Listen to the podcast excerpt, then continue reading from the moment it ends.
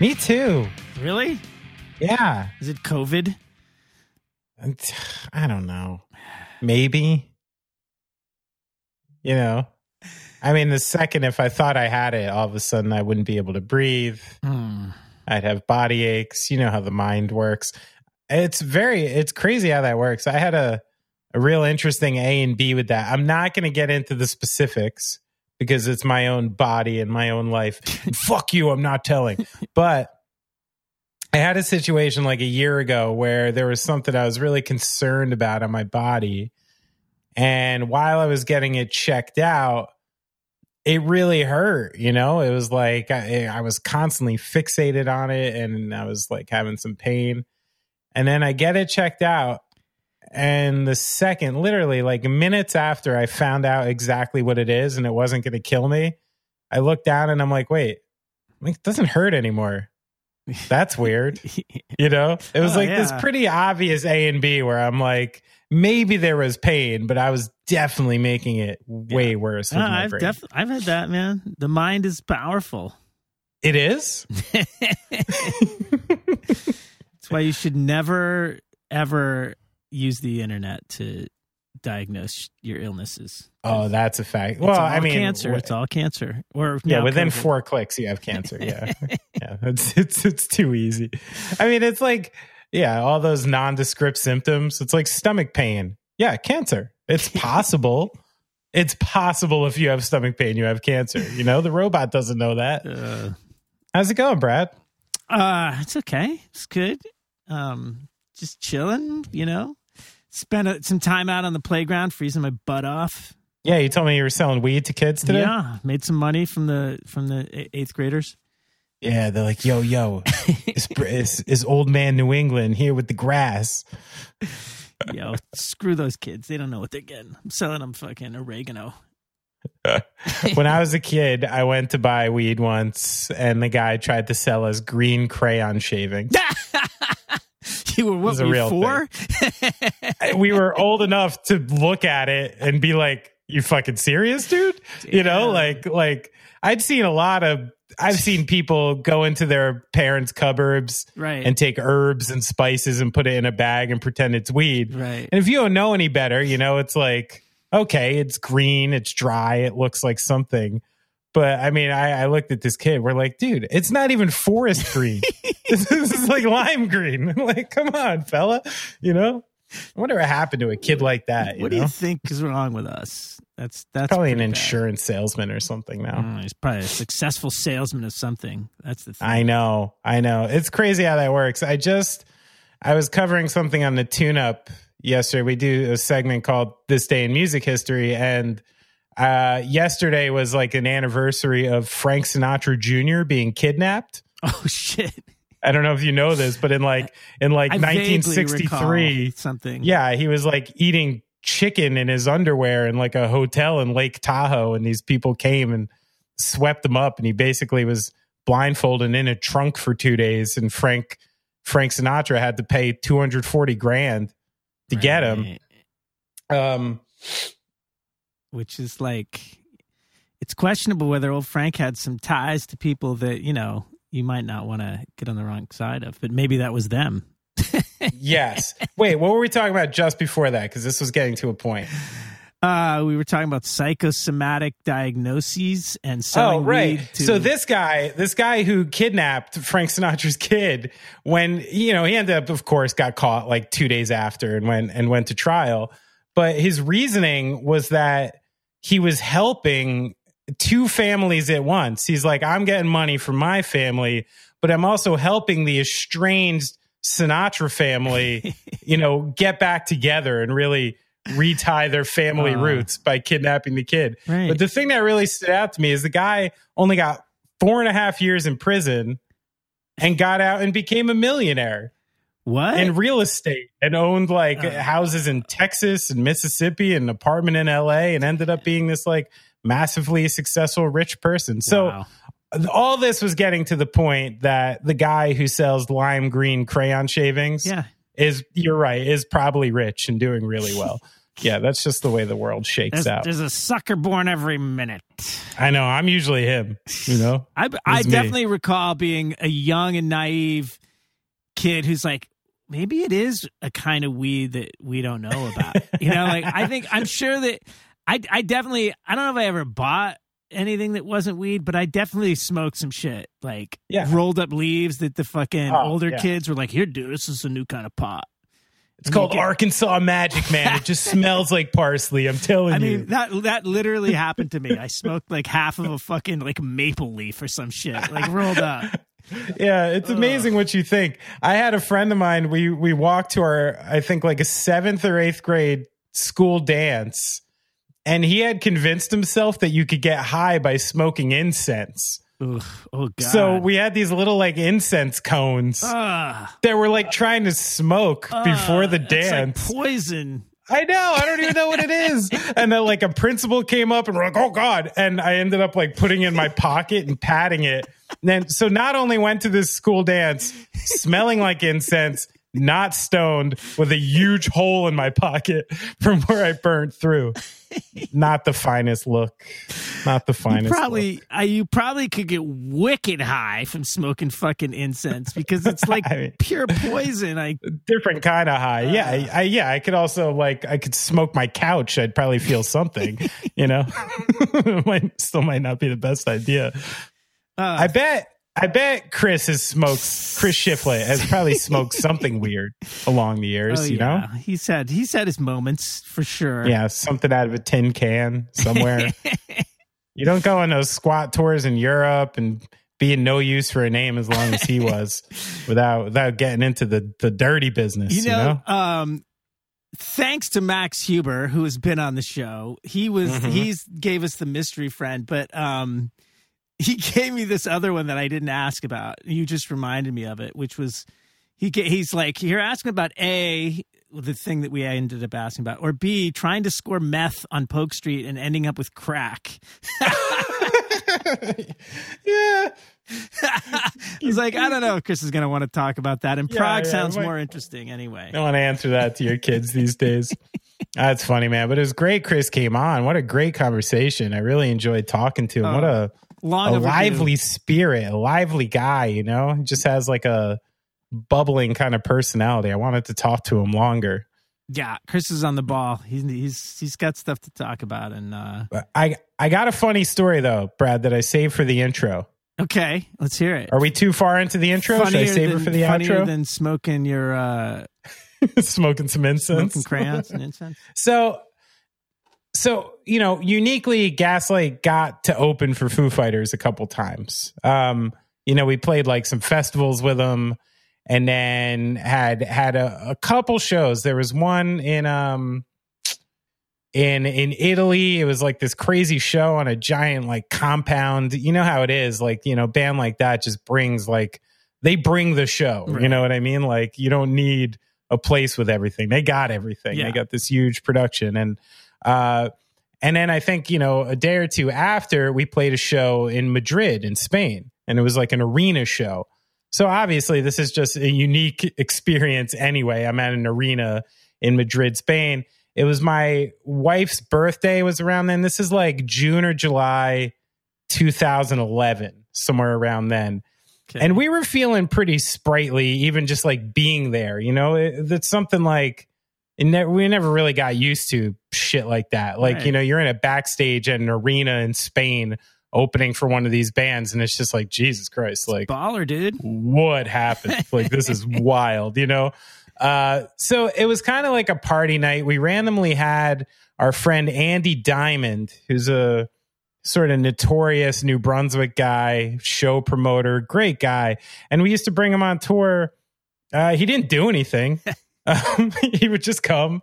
He had no touring skills. He couldn't change his string or drive or you know he just came and made people feel good. And he was feeling frisky and i think he had some beverages. And even before the show we had we kind of hatched a plan to do something funny. We're like we're the punk rock band at the arena show. What's going to happen? So the decision was to put andy diamond drunk in a gorilla suit to to intro gaslight anthem at this show Okay. so like we're the first band. Not, I mean, not many people know who we are anyway. And you know, the arena's opening up, and we're about to play, and we sent like a little of five foot four Italian guy from East Brunswick, New Jersey, in a gorilla suit up onto the stage to just speak random letters of English that made no sense and kind of hop around and scream the gaslight at them. It was fucking hilarious. So the show is fine. Like, I don't know. There's nothing too descript about the show. The thing that really stood out in my mind was, you know, after the show, I let myself let loose a little, had some drinks, and I'm hanging out. And me and my, you know, then girlfriend, now wife, like go out into the crowd. And, I, you know, it just had been a long time since I'd been in like an arena show environment. I mean, it might have even been since I saw like Rush when I was a kid or like something. And automatically I got really like lured into the experience. And after just a few minutes, I'm like looking around the crowd and I'm watching the Foo Fighters. I'm like, wow, this is like, it's an electric fucking show. This is like magical. There's like something going on here. And the one thing that really stood out to me is like the Foo Fighters and maybe Grohl specifically, there was not like a person in that arena who didn't think Dave Grohl wasn't talking to them. Right. You know, I'm like walking around this whole place, you know, hundreds of feet from the stage. And these people in like the back row of the upper section, like this guy just had in their fucking hands, man. Like he is that kind of like, he's that kind of performer and they're that kind of band where like it somehow felt like a club show, you know? It was like this really just loud, intimate, sweaty experience. And then, you know, you do some research on Foo Fighters, and that's just like what they do. Mm. You know, they are just a fucking powerhouse rock band. Right. Like, and they seem to do this everywhere they go in like every arena they play. And it's really spectacular to see, you know? And and then you start to break it down, you'd be like, oh, that guy was in Scream, that guy was in Sunny Day Real Estate, that guy was in No Use for a Name. Like that shit's cool. Right. You know, and you're seeing that too, like people who kind of came from the same world we did. And then the funniest part about this story is we go outside uh, after the show. I, you know, there's some. Uh, I think we were loaded out. We were waiting for like merch to count out or something. So we had a couple hours, um, and we're sort of by the back where like you know there's maybe 50 100 like massive foo fighters fans like waiting back there and you know we walk out to to very little fanfare you know obviously they're foo fighters fans and uh you know we're feeling pretty loose and an American kid walks up to me and he's like, Hey, what's up, man? I'm like, Hey, American, what's going on? You know, we start chatting. Where are you from? Where are you from? He's like, Yeah, yeah. So what, you know, what are you doing? Like, you, you know, how do you play music in a place like this? And he starts asking me these questions. I'm like, yeah, yeah, this, this, this. He's like, yeah, how do you guys do this and this? And I'm like, starting to put it together. And I'm like, oh, I'm like, wait, this, these, this is a strange line of questioning.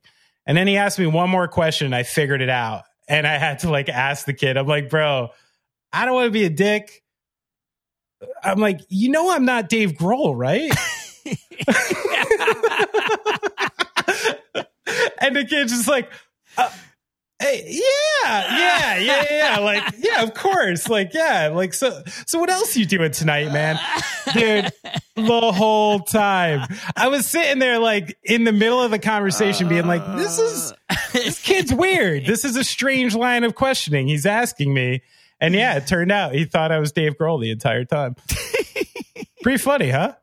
That is I guess funny. I was a little slimmer in those days. I think I'm much taller than Dave Grohl, which which made me think this guy wasn't the biggest fan. You know, right. it, it's like, you know how I don't know if you experience this at all, but like if you're like the one American kid in like Dusseldorf, Germany, and like the American band comes there, yeah, like it's like, oh, we're American and like. I love everything. You know, I love Nickelback, so I love you guys. Like, there's no what kind of music you're into anymore. It's just like these people in a different place. So I think he was a, mm. a, you know a novice Foo Fighters fan who was you know playing off to be a bigger one and actually thought my fucking dirty ass was Dave Grohl after the show. I was even amazed. I'm like, how do you how do you think he got out here so fast? Like, how did he shower and get out here so quick? And why does he have no security? I'm like, you know, you should put this together, fella. Newbie, newbie yeah, to the whole scene. Newbie.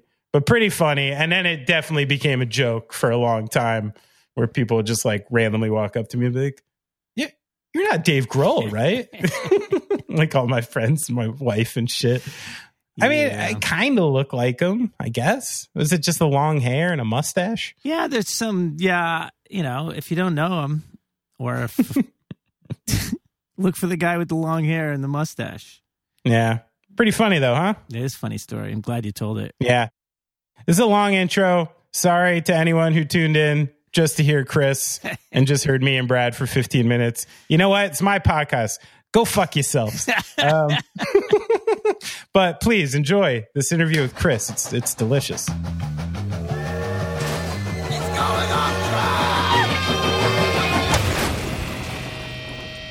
It totally splits them Oh. up, and not only that, but like we're recording the wave files too, so they're not MP3s. Oh wow. I would recommend Brad, I feel like you could get a professorship now in you know, like- podcasting. yeah, you could probably get like some some guest professorship Hey, dude, if Jonah is teaching doing podcast. it, I know. this is like it's a thing now. I don't know if you know that. A lot of people have podcasts. I wasn't aware of that. Yeah, it's a couple. I Chris, tell you, prof- Professor Professor Worrell sounds awfully like Hogwarts esque. dude, I my like it. dad was a professor. I, there is Nice. a Professor Worrell. Yeah, my dad was a professor.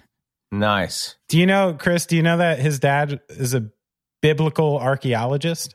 No, but Yeah, I know who, I, yeah. I, know who I'm going to next time I want to argue about religion. not me, dude. I'm going you for you're going to be my one phone call for backup. we'll call my dad. We can call my dad All right, there you go. because I'm not. I'm not. Uh, I didn't. It didn't take. I I heard that the other day that someone it, it was on a sports thing and that that famous uh, celebrity chef Dave Chang w- won a million dollars on Who Wants to Be a Millionaire. Um, you know, raising money for f- food service and stuff like that it was a good cause, but he had to uh, use a sports writer named Mina Kimes for for his phone a friend, and I couldn't help but think I'm like, wait, who do I call? Who who would be like the person I know who just has uh, well versed knowledge in in everything, basically. Who would yours be, Chris? Who would you go? Who's your go to phone a friend if you were on the program? That's a really good question. Um, I don't think I know any. I know lots of people that I could go to if it was like, who mixed Highway to Hell? You know, like, exactly. Yeah. something like that. You know what I mean? That's like I got a deep, deep roster for those Right. kind of Yeah, yeah, questions. But for like everything else in the world, I, I am I'm a little light. Yeah. Yeah, I don't think we- any of us hang out with enough of those those types. Even even this this son of a professor. That's right. Didn't, I'm a um, son of a professor too. Did you know that? I didn't know that. What's the Yeah. uh what's the professor of what? My dad was a sociology professor um, Oh. for for a time, Interesting. and then um, and then he wasn't for quite a while as well.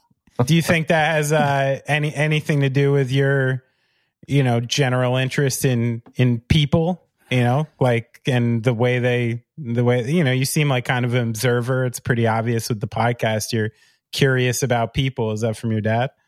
I don't think so because it's funny. I don't think my dad had that. You know, I don't think Oh, that really? was really part of his person. I mean, maybe, maybe it was, and and it, I, I just didn't see it. You know, I I don't know. Um, it, it's a it's an interesting thing. I my dad passed away quite a while ago now, when he was he was in his early sixties. So it was like right after I joined Foo Fighters, my dad passed away, which is um, Gotcha. it's a bummer because like it he died just a little before I was like really asking the big questions of life or wanting to like um you know pick his brain about well what'd you do when you were 18 you know so like a lot of that right. stuff just kind of died with my dad so I don't really know like why he went into sociology when Hmm. he did you know I, I don't know yeah so it's, it's a bit of a mystery Well, we'll we'll call it a preternatural understanding.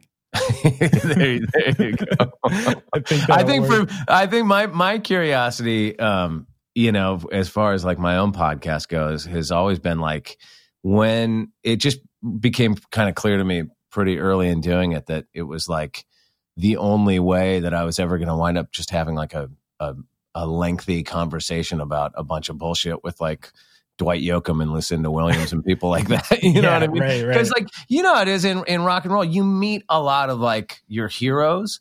But you don't necessarily have a deep conversation with them. Sure, It's like yeah. it's at a gig and it's all crazy backstage and you're starstruck and you know that thing. Right. So um, that's that's probably as much a driving force of it for me as as anything. I mean, I just it's funny. I just interviewed Tommy Lee a couple days ago. You know, Oh wow.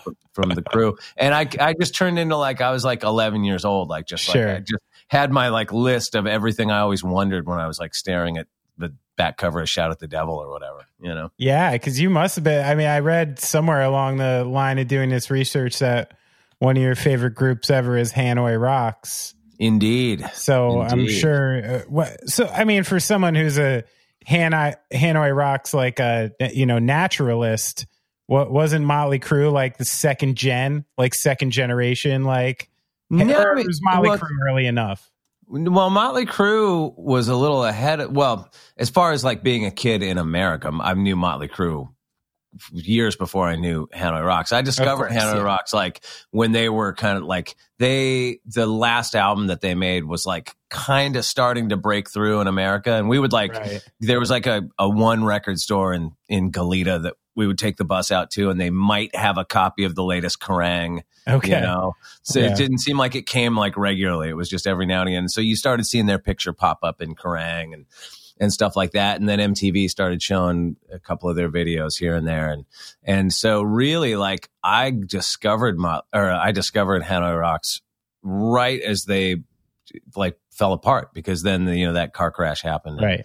Um, but you know, it, it's interesting, like that whole scene and what it and and all the bands that that sort of came out of it. Like you know, I grew up a little bit north of of Los Angeles, and Mhm. and so that kind of changed rock and roll. It changed the rock and roll scene from like kind of like American metal to like um to like kind of L.A. glam rock. You know, Yeah. And- right. but none of those bands really took from from Hanoi's sound. Well, You know, that's they the all thing took for- Hanoi's look. You know, for people that don't realize, like they were the one band that kind of like actually rocked. I mean, like they had a Well, little they- more punk to their vibe than just like glam, right? Well, I always I always thought of it. I mean, if you think of like the OG glam rock stuff, if you think of like New York Dolls and obviously like Right. Ziggy and T Rex, and you could even throw like Al, the original Alice Cooper band, maybe could get thrown in there, and and um and uh you know maybe like Slade and and Mott the Hoople or whatever. You know, like those bands weren't heavy metal bands. I mean, that's a pretty wide range of sound, and a lot Yeah, of them sure. were way more just kind of rock and roll. You know.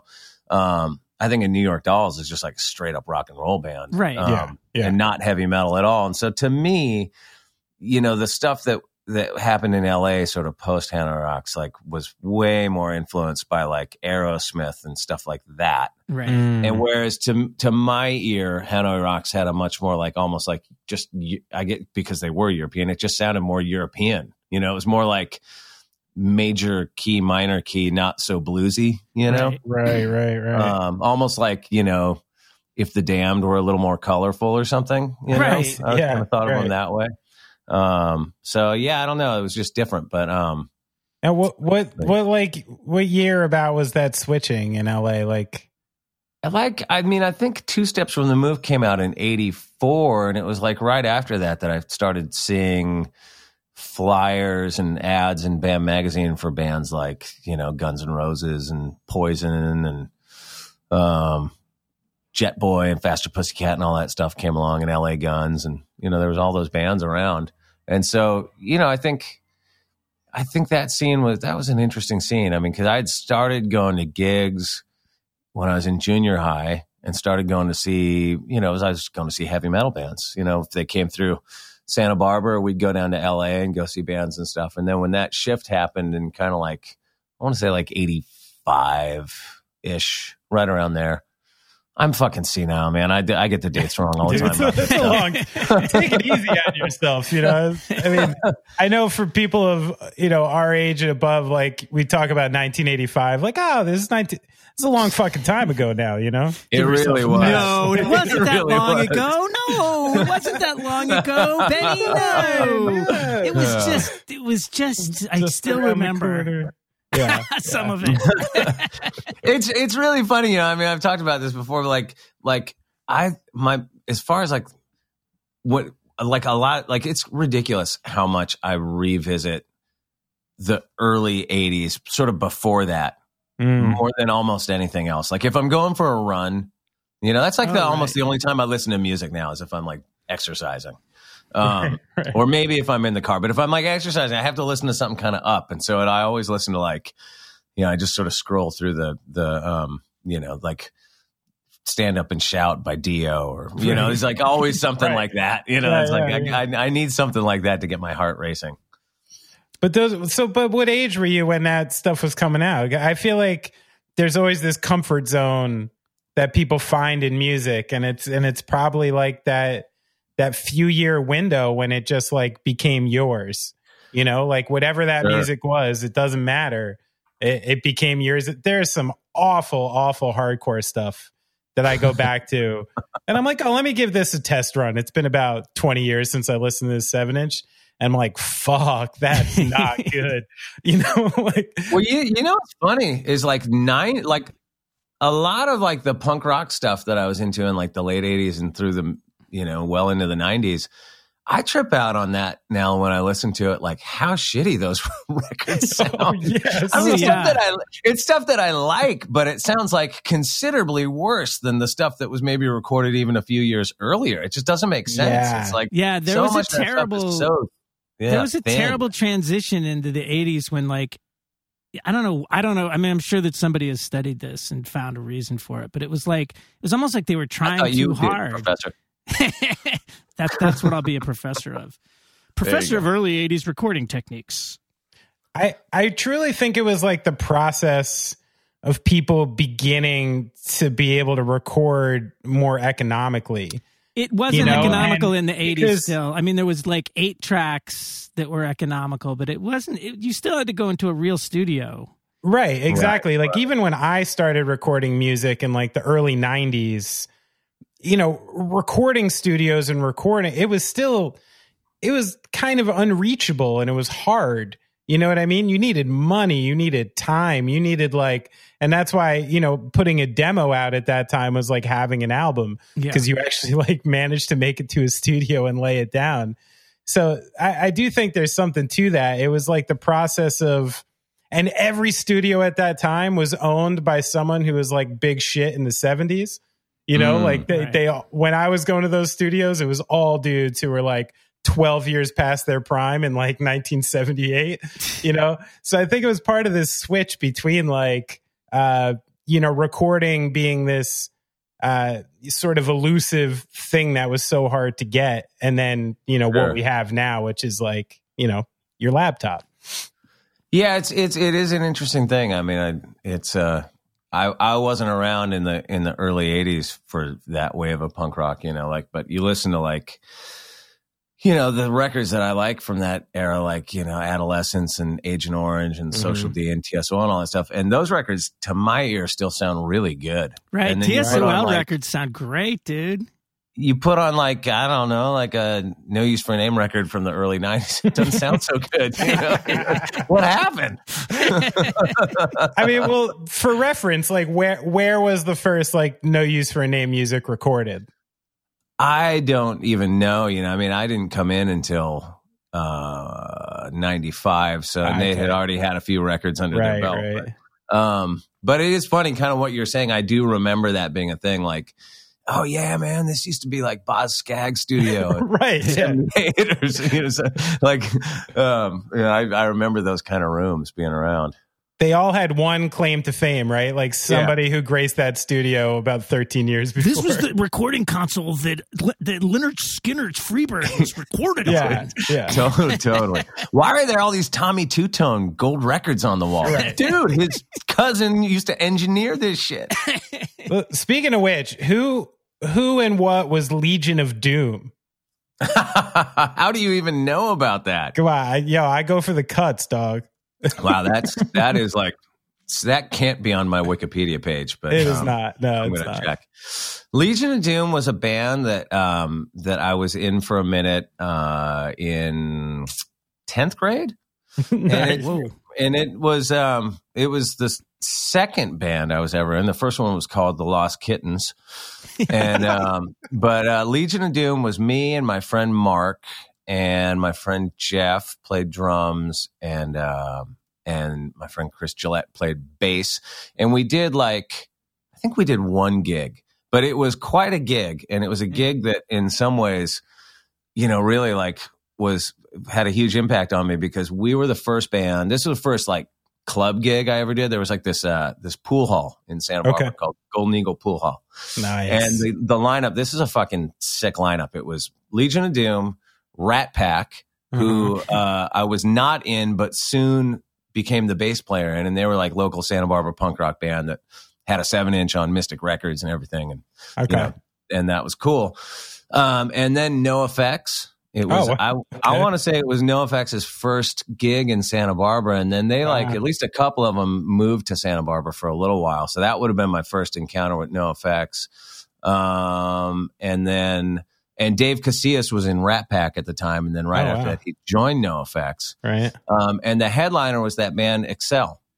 Oh. Oh, So that was like not only my first club gig, but I'm, I would guess that had to have been the first like proper punk rock gig I ever went to. Wow. Legion of Doom with a. I mean, you guys were one for one. Yeah, I think there was a brief. There's we had a brief um, reunion a couple of years later, but it didn't last long. I think we played like one kegger out in IV, and that was it.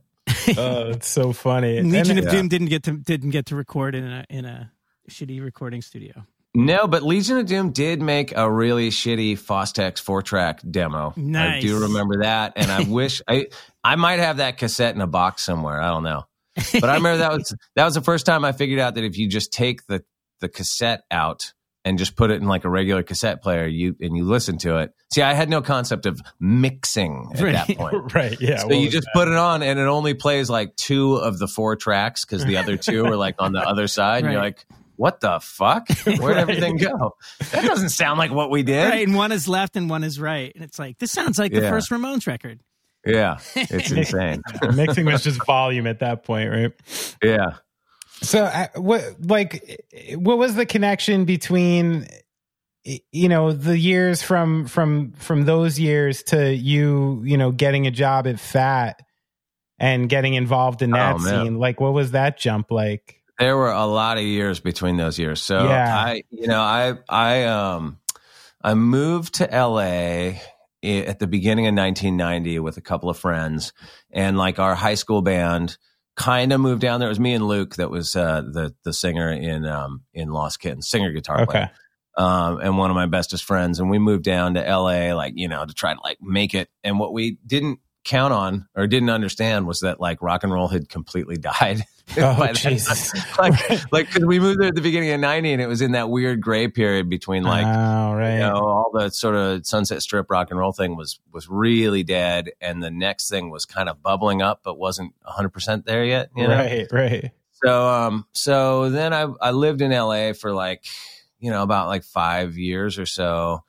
And like during that time in the early 90s like you know I mean you guys were around like music just changed a lot and Sure. um and the punk rock thing was was you know I, I think of like like it was really like like bad religion and social D coming back around Right, in yeah. the late 80s that really kind of like kicked that whole thing off and and then NoFX turning into a really good band you know by the early late 80s early 90s you know so that whole thing was going and i grew up with joey from from lagwagon and um so i was sort of a uh, a spectator of it you know I see. Yeah. Wait, Joey was from Santa Barbara too. yeah yeah Oh, joey's I- from Santa La- I didn't know lagwagon's from santa barbara oh yeah Uh, yeah. I, Yeah, yeah. I didn't. I didn't know you grew up there. That's okay. Oh yeah. No, Joey when we were kids was like he was a few years older than me and he had a car. And um, and he was just like a well he just always had the latest best record. Like Nice, whatever the latest best record was, he had it and and we were listening to it in his car. So he That's was awesome. like I mean Joey really had like a gigantic influence on I think a lot of people from Santa Barbara uh musically, you know. That's Um, cool. yeah, and uh, and certainly did on me. But like he was like in a lot of ways, he was like a huge gateway to like you know we I'd go with him to shows down in LA all the time and stuff like that. But um, huh. but yeah, so we were pals, and and I and I sort of like you know I was never like close friends with Fat Mike or anything through those years or like when you know when when NoFX was in Santa Barbara and and after that, but I got to know him really through Joey eventually, and um, there was a point in what year was it? It was ninety four or so where me and Joey were talking about putting together a band and he, you know, be like his side band um, for him. Right. But right. um, but I wasn't in a band. Like I moved to LA and I played around in bands and did that whole thing for a while and like never got a record deal and and then uh, there was a point there where I was working at the House of Blues um, in the publicity department and working a lot and not playing in a band and kind of not super stoked on life, you know? Yeah, right. Um, and uh, and Joey was like, dude, you why don't you move? Let's move to San Francisco. I don't know where Joey was living at that point, but he was like, let's move to San Francisco and get an apartment. We'll put this band together. I was like, fuck yeah. I'm so, sorry, right, just for reference, how old are you at this point? Well, this was the beginning of 95. So I okay. was 23 still. Gotcha. Okay. So, you know, I mean, I've been out of the house for a minute. I was like an sure. adult. Um, and uh, and and right about that same time is when uh, is when Joe Sib was in that band Wax, and yeah. they were had a song blown up on the radio, and they were going out on the road with Mighty Mighty Bosstones. So I went out for this month long tour, roading for Wax. Oh no shit! Uh, yeah, it was killer. It was Wax first, Face to Face, and Mighty Mighty Bosstones headlining. And It was like wow. a month long. And that was my first time ever on the road. And I was so fucking jealous of like, I was green with envy at that point that like all my friends were touring and. And your brother too, not uh, only, right? No, this was this. Was, so at that point, he wasn't in face to face. Oh, okay, okay. That and there's a there's a funny story attached to that too that I'll get to. But like, Great. um, uh, so anyway, I do that tour, and then me and Joey moved up to San Francisco, and through that, he helped me. You know, he put in the good word to, for me to Mike, and Mike hired me at Fat Records. Nice. And I worked there for like a minute, and and and then that's what led to me joining No Use for a Name, and then and then you know things were off to the races. But um, I was when I was in No Use for Name, like for about the first, you know, probably almost the first year, was the original ba- bass player Steve was still in the band, but there was like a lot of tension between him and Tony, and and um and I kind of like got in the middle of that when I joined, and and um and then no use for a name like parted ways with Steve and Matt from Face to Face had had left Face to Face, so we got Matt in our band, and Face to Face replaced Matt with my brother. Ah. So that's, that's how that came to be. What beautiful nepotism there! I know, right? and is it true when when you join No Use for a Name, they just like walked into Fat, and you kind of like overheard they needed a guitar player? Well, I mean, I didn't really overhear. They they came in, the three of them, and their guitar player Ed had just quit, and uh, and it was right after Leche Con Carne came out, and that record was doing really well, and they yeah, were yeah. they were buzzing, and they had to leave for a tour. They had like a tour booked, you know, that was started the week after. And uh, they came in and they were like talking to Mike, and Mike comes out and says to the whole office, he goes, "Hey, look, you know, No Use for Names guitar player just bailed, and you know, they need a guitar player and they're going on tour. And if anybody knows a guitar player, let me know. Like they need a guitar player. Right. And I just sat there like, fuck.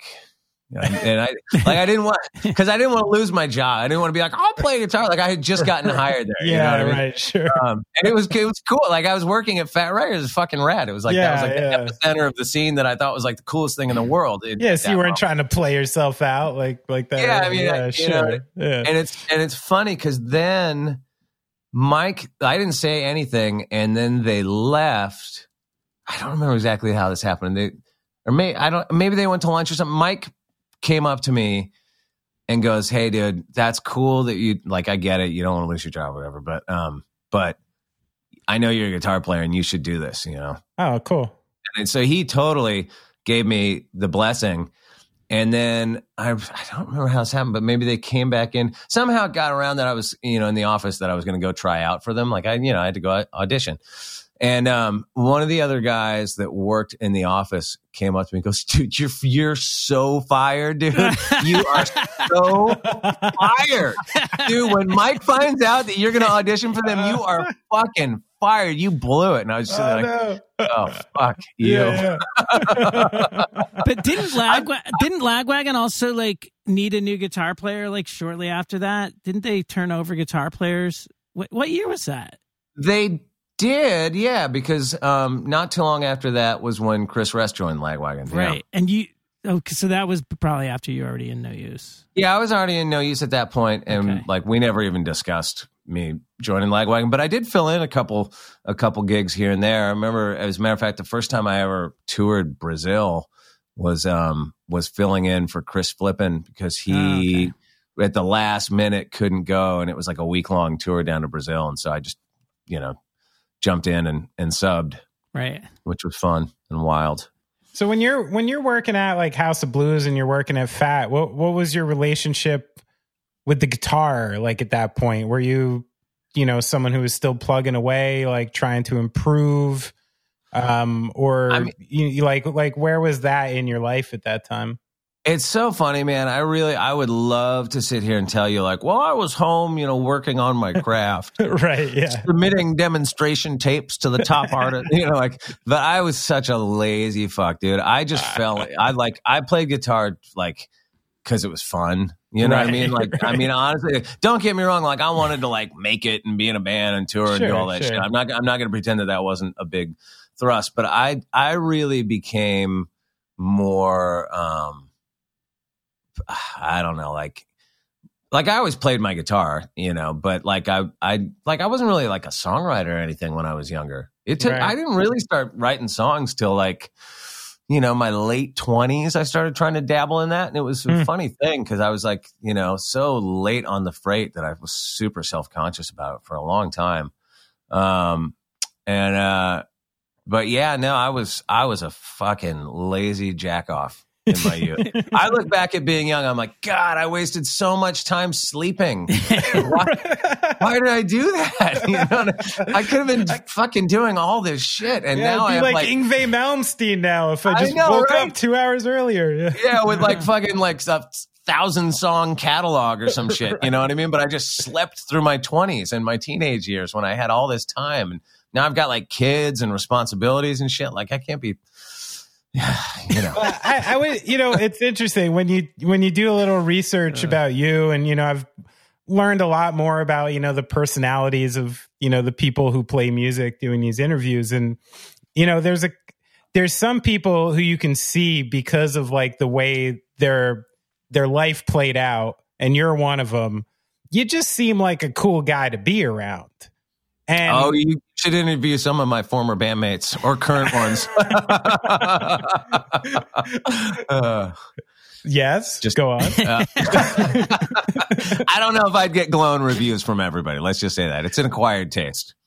Okay. I think I've become okay. I think I've become a worse person to be around the older I've gotten in a lot of Hmm. ways for lots of people. But um but I will certainly say that the one thing I did really well and worked hard at really all the time when I was like young and struggling and trying to get there and all that shit was Mm-hmm. and I think this is actually and I'm not I'm not trying to be a goofball here, but I think this is really important for for like rock and roll and stuff. Um, Cunnilingus. I was always, I was uh, cunnilingus, baby. No, I was always the. I mean, and Brad can attest this. I was always the last guy at the bar, man. Like I was fucking Ah, hanging. yeah. I hung around, dude. I I was, was the last guy at the bar. What we I'm were all the last guys at the you bar. were the last guy there. So you were the hardest You know what I mean? hang. You were the hardest Like- hang. Yeah. I was, dude. I was. If if being in the right place at the right time means something, then you know, then I was trying to like. I wasn't consciously trying to do that, but I was out and about and fucking like in a in a way that is so foreign to me now as a forty nine year old man. right. Yeah. Well, yeah. Um, you know, There- but like you know, I really was like like you because you got to put you got to be out there, man. You got to be like Yeah. in the in Right. the in whatever scene is your scene. You got to be a part of it. You know. sure. Sure. Benny's lawyer, who was once my lawyer, said to me, the, like probably the most valuable information. She said, "The music business is the people business." Yeah. and it's pretty much true of any. She was like, people want to work with people that they like, and it's Yeah. kind of true of all businesses. But you know, yeah, that's what it comes down to. You got to be a, you got to be around, and you know, and people want to, ha- they, you know, they want, they need to want to hang out with you. Well, if you're unlikable, you just better either be making money or be really good, and then you can still have a. you can be a lawyer. You can be a fucking lawyer then. But that is, but that is a really big part of it. Like you got to be able to like be in confined spaces with your bandmates over long periods of time and not drive each other nuts. You know, you Sure. got to be able to Yeah, hang in the van and know when to be loud and know when to shut the fuck up and and all that stuff. Is those are those are important lessons that that you learn just by doing it. You but know? you know, Sure. Benny, I should tell you this. Chris, I saw him punch one of the most famous publicists in the face several times. And this was right during when he first started working with him. you know who Steve Martin is? Yeah. He's literally like, you know, he's he's a monster. He's one of the biggest publicists. And shortly after Chris had joined the Foo Fighters, I watched him pummel Steve several times in the face. is this like like Fight Club style? Like we all have an understanding, or was this was this a blow up? It it, it kind no, it was definitely not a blow up, but uh, but it might account for why Steve Martin never gets me any press. Um, no, but see, it's it's funny. Around the time I moved out to New York, you know, right after I joined Foo Fighters, and I had been boxing a little bit back in San Francisco, and so and Steve was into boxing, and so he hooked me up with his trainer when I moved to to New York, and we were both training in the same gym. And you know, a lot of gyms like have like white collar fights, so they were having one, and and our trainer was like, "You guys should should fight each other."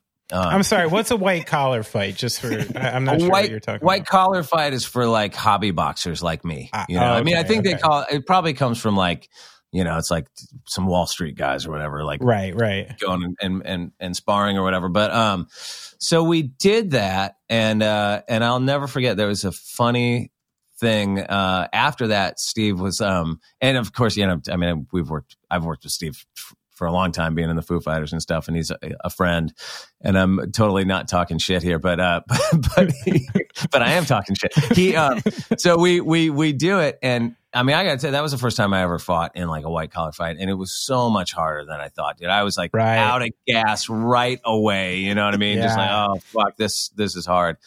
And then, um, but my I was just starting to date my wife, who who's now my wife. At the time, we Okay. just barely started dating, and a photographer friend of hers came down to the fight and took these really awesome pictures. And and I remember Steve. Um, you know, right after the fight was like, Hey, do you want to write like a story about the fight for, I don't remember what magazine it was, but you know, what is some magazine? I was like, Oh, cool. Yes. I like wrote a little thing and I go here, you know, I have this great shot from, from the fight, you know, you use this for, for the, for the article. And it was like, you know, I just looked all like, raw, you know, Yeah, uh, yeah. and it was this beautiful like pro shot and then i'll never forget the magazine came out and steve used a, a shot of him punching me in the face. Oh, yes. that's, that's what he course ran he did. i was like oh you son of a bitch. It's like vulgar display of power. yeah. Oh, that's that so was a hard lesson in the entertainment business right, there. Right. Uh, speaking of hard lessons, I, I I did see one story, and it, it alludes to what you were saying before about not everyone thinks you're that cool, and I guess it was a hard lesson. You said getting chewed out by one of your former former bands and band members in Austin, Texas. Um, but oh shit yeah. yeah, yeah. But that's not really a fun story. I don't want to get into that. The thing that it made me think of was, you know, and even with some friends of mine recently and people I play music with, this has been a conversation over the last couple days, which is, you know, what is the thing, the engines that like make these bands keep going and make them keep going in a happy way and make, you know, people stay engaged in the same goals and engaged. And the one thing from the outside, because I don't know him, it seems like Grohl is kind of just like a great band leader. You know, it seems to always be like happy and engaged members. And and I'm Well, just wondering for you, like like what's his style of like presenting information and communicating to you all to like make you feel that in that engaged and that that happy about what you're doing. Well, I think you know, like to get back to the the thing you were talking about down in Austin, like that was like that was on a um, a solo tour that I did. And, you know, that's a very different dynamic where it's like, Right. even though everybody's friends more or less, like, you know, I'm hiring a band. Sure, sure. and it's sure. not, and and you I- you just said something about everybody being invested, and like nobody's invested in the same goal, Right, In that yeah. situation, so you know that was that was a tense thing that um that you know it was a shitty situation for a lot of reasons because we had like a whole that was the that was day one of a week of of Oh. South by Southwest, Okay, you know, and then okay. and then like a couple weeks later we had like a two week tour of of the UK and Scandinavia. So like I mean that was a really good like that was a good moment for me to have to just like keep my mouth shut, you know, Mm. to the best of my ability because I Sure. could have because what I felt like saying in that moment was very different than what I, I internally I was going. I could blow. I could just nuke this whole thing right now. yeah. But then I bet I got all these shows, you know, I Right, got to right. do, and I got commitments, you know. See, I kind of Um, eat, eat crow a little bit. Yeah, yeah, Yeah. big time, big time, and that's that's you know that's not a necessarily a good feeling, especially when you're the guy fucking you know paying for the whole thing. Yeah, right, right. You know I mean? like, I get, I get to pay for this, and I get to not say shit. This sucks. Yeah, yeah. so but but you know as far as foo fighters go i would say a huge thing and it's, this is true i think for any band like forward motion Mm. keeps keeps bands happy i think you know like forward motion like we're always doing something and building on the past and like you know Mm. like there's like you know knock on wood like we haven't had um i mean things just seem to kind of get better and better in, in in Foo Fighter land for the for the band, you know, Right. the way the band's like perceived and commercially and all that stuff. So, like you know, I think Dave does a really good job of of you know he's a guy that always has like a million crazy ideas and then actually like figures out a way to pull them off and right. And that kind of thing keeps keeps it moving.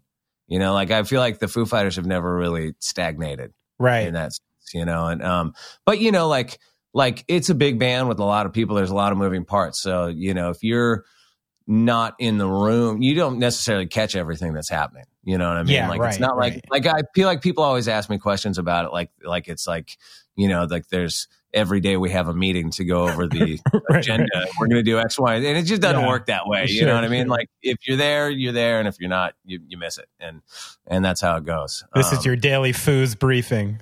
yeah, you know what I mean. So Right. like, but um, but I tell you, man, it's it's a it's a trip right now with all you know with with the way this year has been, and um, and you know we had made a new album that was finished and mixed, and we were supposed to go on tour, and then everything you know came to a screeching halt, and then now we're working on putting the album out, and it's um. It's so strange. You know, I was just talking to somebody about this. Like, I have, I'm so in my own bubble. Like, I don't really, really listen to like the radio ever. And right. Yeah. I don't, you know what I mean? I don't don't read the same shit that anybody else is reading. So I have no sense at all of of, of how this new record campaign is being, you know, right. met by the public or you know, I mean, I don't know. Sure. Like got some good feedback from the SNL thing and that's all good and it seems like people are pumped on it. So, you know, fingers crossed, but it's a really weird time to make a record because you don't have the immediacy of going out and playing shows to get a sense if anybody likes your new shit or not, you know? Right. Yeah. But it's not really like there's anything else going on to distract people from it, like a new record, you know? Like things are pretty dead. Yeah, I mean, well, It's a joke. yeah. Ex- me except except for like you know civil war and uh, you know the Um, pandemic. you know, there's one. It, since we're since we're here with the pandemic, um, you know that. So Benny and I have been doing this all through the pandemic, and like one recurring theme with a lot of people is like, because it's mostly musicians, you know, is like everybody definitely misses kind of interacting and being on the road, but they also pretty much universally have had this sort of guilty pleasure of being like, oh yeah, it's nice to have a break.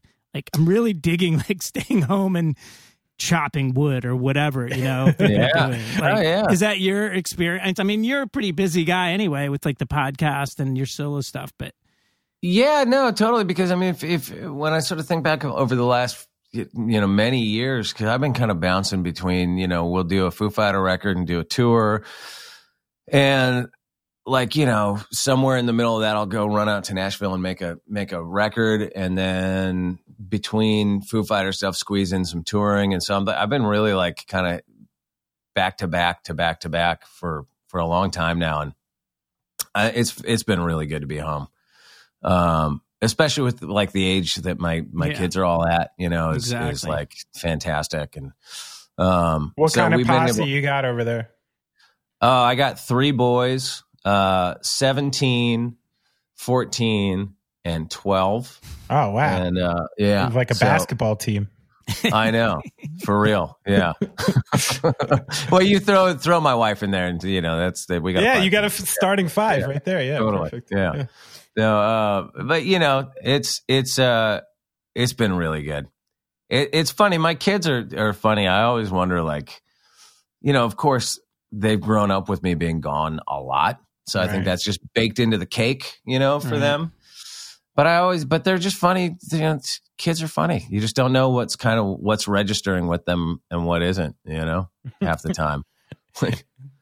Which one of that crew, like, you know, do any of your kids think what you do is cool, or you're just nerdy Not dad regardless? Yeah. Yeah, no, I th- I think if anything, at least at this point, like what I do, pretty much guarantees that none of them want to go anywhere near playing music, having anything to do with it. Is that good for you? Okay for you?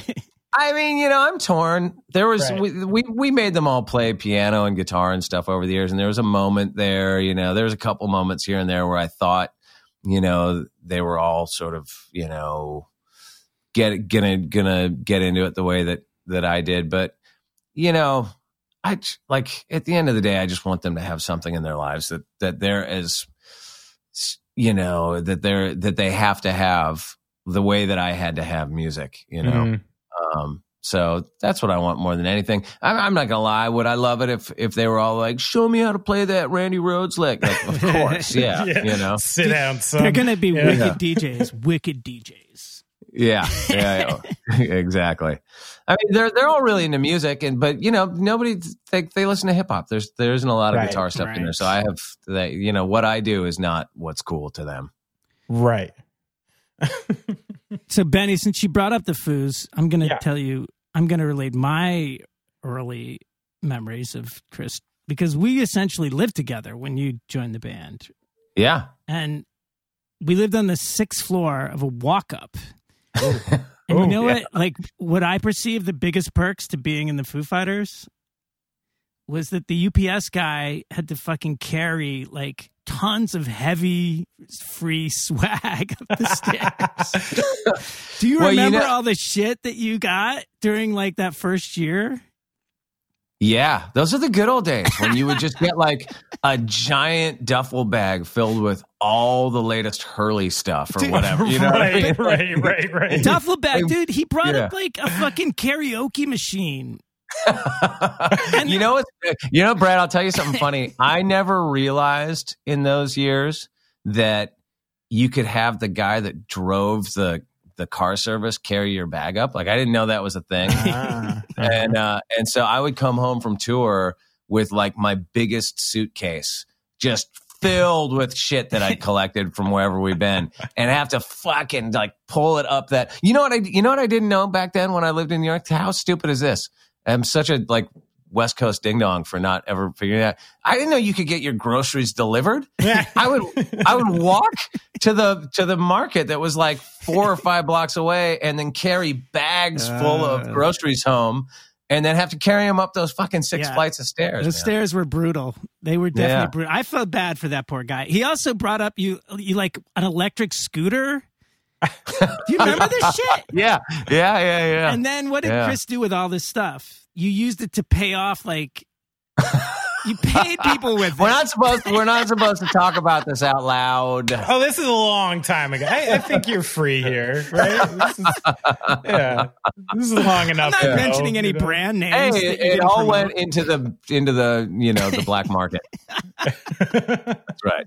I think somebody painted your room and got the karaoke machine for it. It can, could happen. Whatever. You should sell that stuff. I mean, it's crazy. You know, the the bigger and bigger Gaslight got, like the freer shit got, and it never made any Sure. sense to me. You know, I'm like, I have fucking money now. You know, where the When hell you were were you young and five broke, years ago? when you really needed a karaoke machine, nobody was no giving it to karaoke you. machine. That's right. That's right. Where are all the free guitars when you're 16? Exactly. You know? I guess you have to earn that stuff. What a what a load of shit. Um, so I, I wanted to talk to you. I mean, a little bit about like your your solo stuff. Now, Brad, did you have did you have anything else from the old days sure. But I'll, going uh, down memory lane? Is it time for our mystery friend?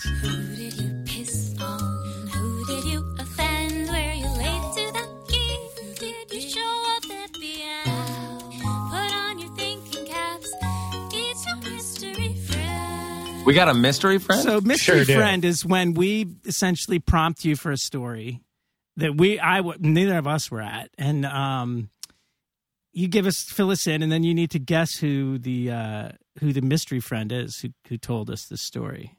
Uh, okay. So, All right. I, I'm, can I guess before I hear the story? Oh, shit, Yeah, yeah, yeah. no. I'm just gonna go. I'm just gonna go with Johnny T. No, He just seems like I the obvious candidate. I would not. I would not put you on the spot, buddy. All right, because you know, Once this turns off, I'm asking stories about whoever the fuck Johnny T is because that sounds fun. This story, all I have is a graveyard party in Prague. oh yes, oh, I, I, I, well now I know who told you the story. I, I absolutely know who told you the I'm, story. I'm sure you do. But um, but yeah, that was that was on a uh, No Use for Name tour in, of Europe in 1997. To this day, one of the greatest tours, like funnest tours I've ever done. Definitely the only one I've ever done quite like that. I remember we were we were over there for um, 42 days and did 39 shows Woo. um, which and we went everywhere and a third of that was in germany so i mean we went to Right. like every small town in germany that you can imagine um, but I, but yeah that night we wound up in a um, in a graveyard in prague and the best part of that story i mean it was super fun we were all fucked up you know running around it was like me and and probably a couple guys from no use for name and and a few of the guys from um, from Swingin' Utters and I don't remember if Suicide Machines were there or not, but we we like went into this creepy old graveyard and took all these photos with like the in the tombs and all this stuff. But all we had was like some shitty. Remember those like disposable cameras from back then? Yeah. Oh yeah. So we got the, all the photos developed, and it was just our faces like brightly lit with the flash, and you couldn't see the background at all. right. Yeah.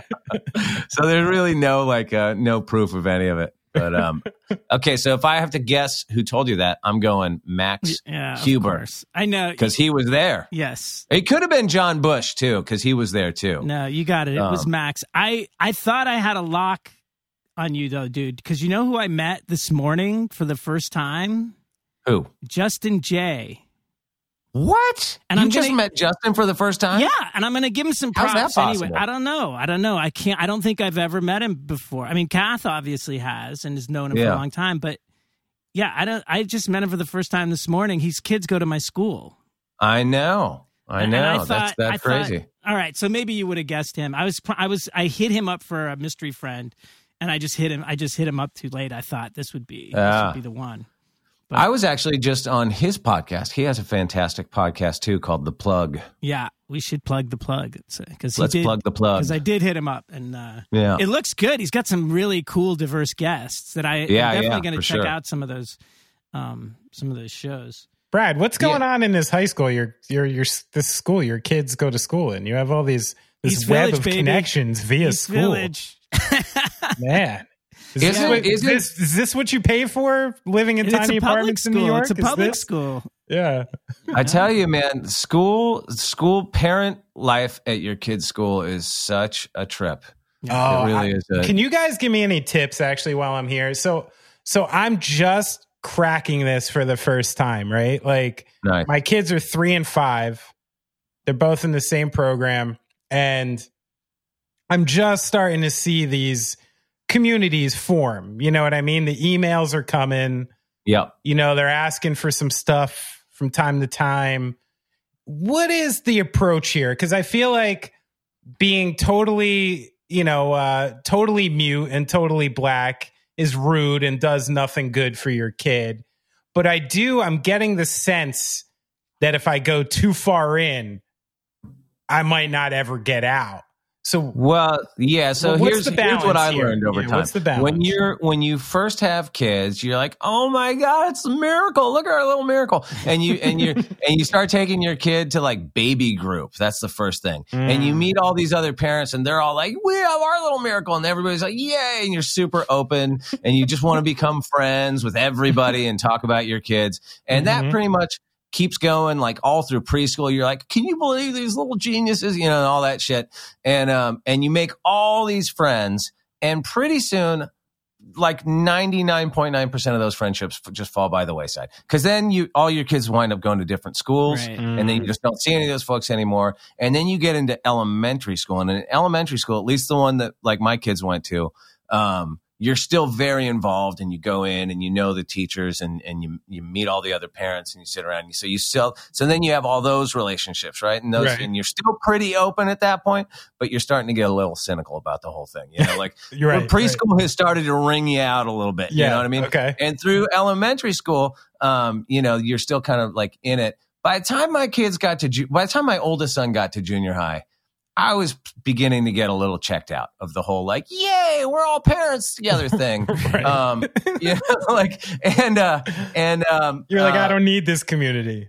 yeah, and it's funny because I kind of found like, well, it's not so much I don't need this community. We did make a lot of really good friends, Sure, sure. and like our kids, our kids go to a K through twelve, so like, um, Oh, and it's okay. a great school, and, and we love it and all that stuff. But, um, but I think that you're just you're so fired up when your kids are young and you're first going through it that like we found like we knew my oldest son's grade of parents pretty well and then it's sort of diminishing returns for you know the younger you get. And like my youngest son i didn't know any of those parents. I'd, Right, like right. you go to like the sixth grade school project and you'd be like i don't know half these people. How have i never we've been in school for six years together. Like i don't know who any of these people are. Um but uh but uh uh all that said then when when you know once your kids get into middle school then you stop being kind of involved in that way. You just drop them off and you don't don't go in and you don't and and then you really miss it. Then you're like fuck i never i don't know my kids teachers. I don't see any of my old parent friends you know and you're like and so you spend that last little part of elementary school kind of like grinding and then when it's gone you're like oh shit that's gone. Hmm. and it ain't coming back. But i'll tell you what i did do a lot through the elementary school years that was great and i highly recommend it and that is fucking parent band if your school has one Ah. do it. We had a great parent band at my kid's school because you know it's L.A. and you got all these musicians and Sure, right. you know, and even some like actors that are musicians and and uh, and then just a bunch of parents that are hobby musicians, you know, and Right, everybody was right. pretty good and and we would do like a big gig once a year and those were always really really fun and I always kind of like looked a little crossways at at the parents that didn't do it. Fuck, why why isn't the singer from Muse in the fucking parent band, man? What do you got better to do? Exactly. You know? oh, too You know- for us, you know what I fella? mean? Yeah, oh, you can't come play the fucking Bruno Mars song at the assembly, yeah, huh, bud? yeah. Okay. Like, I play stadiums too, asshole. You know? Chris, you're going to love this, but so a couple of years ago, the principal who has we we have got yeah we've got like the parent band. We do like fundraisers. He actually organized a battle of the parent band for the East. So for the last Wow. like I think we did it for the last three years. Actually, that was the that was my last night out before they locked down everything for COVID. Was the battle of the parent bands, and we won for the first time in three years. You won. You took really? it. yeah, Reigning it. champion, man. Fucking what what sick of all sick of it all song did you play? What are you doing? Scratch the surface? That was Injustice system? we did a bunch of like we did a bunch of like fucking like total like 60s 70s jam rock tunes and pulled them off. Nice. it was interesting nice. But uh, Interesting. Were you drinking IPAs on stage? of course of course. Cold IPA for all my gigs. but benny if it happens next time it happens you're gonna have to come judge because that's the thing is i always tap my you know quasi celebrity and industry friends to come be judges at it I'll do it. I'll do it we're for you. I had one experience judging a battle of the bands, and I I think I'm out. oh shit I think I'm out. Even though I uh, I honestly I quite dug a few bands, and it's like more it's more fun than you would think because it's there's just, there's a couple things I found from it that make me not really equipped. Okay.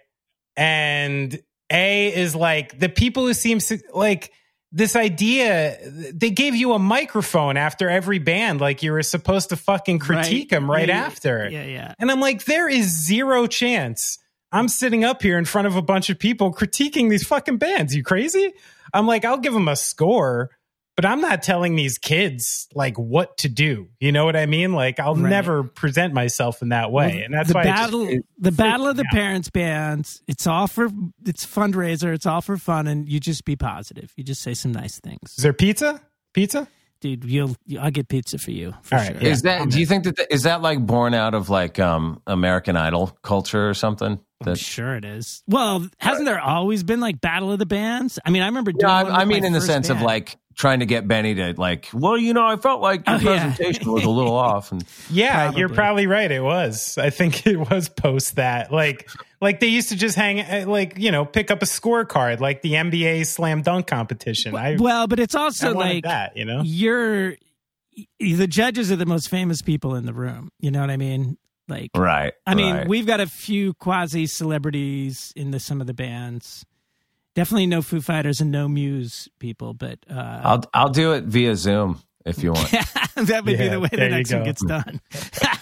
There's only one I, guy. I, got to be honest though, I did nail one person in my judging. Okay, and it was because the guy he he was playing in this like three piece that kind of sounded like like Motorhead or something. It was real fast. Every riff was like down to down to down down to down to down down to down. You know those cool like hot beats and stuff. Yeah, yeah. And I mean, Homeboy was a tapper, tap, tap, tapper. You know, he was barely hitting his drums. And then I saw him complaining to, you know, some 16 year old sound kid about the levels of his monitors. And that's the reason he couldn't play well and stuff. And that's the Mm. only guy I gave the business to when I was on the microphone. And I said to him basically just like, listen, fella, if you can't hear it right now and you can't get through this experience, I, you're not going to do it. You're not going to do it, kid. You know, you, you can't pull it off at Porta Pizza in downtown Jersey City. You're not going to pull it off at like, you know, a squat in Hamburg or something like that, wherever you got to go next. nice next. job, nice job. Yeah, that's a funny thing. I, I think about that sometimes, like like that. Um, I, and I don't remember this exactly, but there must have been. You know, when you first start playing gigs, you don't have monitors. There's no No. sound for stage or anything, you know, and and then you hit that point where you start playing in clubs where they're like, "Hey, what do you want in your wedge?" You're like, "Uh." I don't know. uh, can I get more? Can I get the hi hat in there? Like you're like Right. you're asking for the wrong shit. you know? yeah, yeah, yeah. just the DI off the bass, um, or whatever. I don't know. You know, like just some wrong shit. Like uh, it's it's funny, but that that really is a like it's an important part of performing that nobody ever really talks about that much. Is your on stage mix? Yeah, that's true. Yeah. That is Yeah. something that should be. Yeah, that would be cool to like. What? Well, what's that being said? What's your mix like on stage? What do you like to hear? Uh, it's different in different things. You know, Okay. in Foo Fighters, I need because there's like 800 of us on stage and we're louder than a f- fucking jet plane. Right. Um, I need a lot of kick and snare. Okay, so that I'm, you know, that I'm keeping it together. Like I really am listening mostly to Dave's vocal and Taylor's kick and snare. Okay, And and in addition to that, I have a lot of me and not a lot of anybody else. Right. You know, because I just start getting confused. Sure. I start losing, you know, where I'm at, or you know, losing where the one is. Sometimes if in those in you know in big venues, it's like cavernous and you get like sounds bouncing around shit. So I just like a lot of kick and snare, Dave's vocal, and my guitar. are you on of- uh, like inner ear systems for Foo Fighters? No, I tried that for a little while, and we're just so loud. Like I didn't feel like it was good because all I was doing was just turning it up really loud. and I Yeah, thought right. Probably like worse for my hearing Yes, in the long yes, run. yeah. you know. So I just I wear earplugs and I just I crank it up in in my in my wedge, and that's about it. But like when I'm going out and doing solo gigs, if I'm playing in a like a bar, you know, I play little, you know, small little bars and shit. So, um, and they usually have crappy PAs. So I pretty much usually just put my vocal through it and let everything else come off the stage. And then if it's, you know, if I'm playing a solo gig and it's somewhere that actually sounds good and has a good PA, then I'll, you know, just kind of like put a little bit of everything in there. yeah, start adding a couple of things. Yeah. I, I wanted to ask you about that with your solo shows. Like, you know, like as you said, a Foo Fighters show is a it's a fucking freight train, you know? Um Yeah. and and I know you really try to harness kind of a different environment for your shows. So how do you like peel it back and and keep it simpler?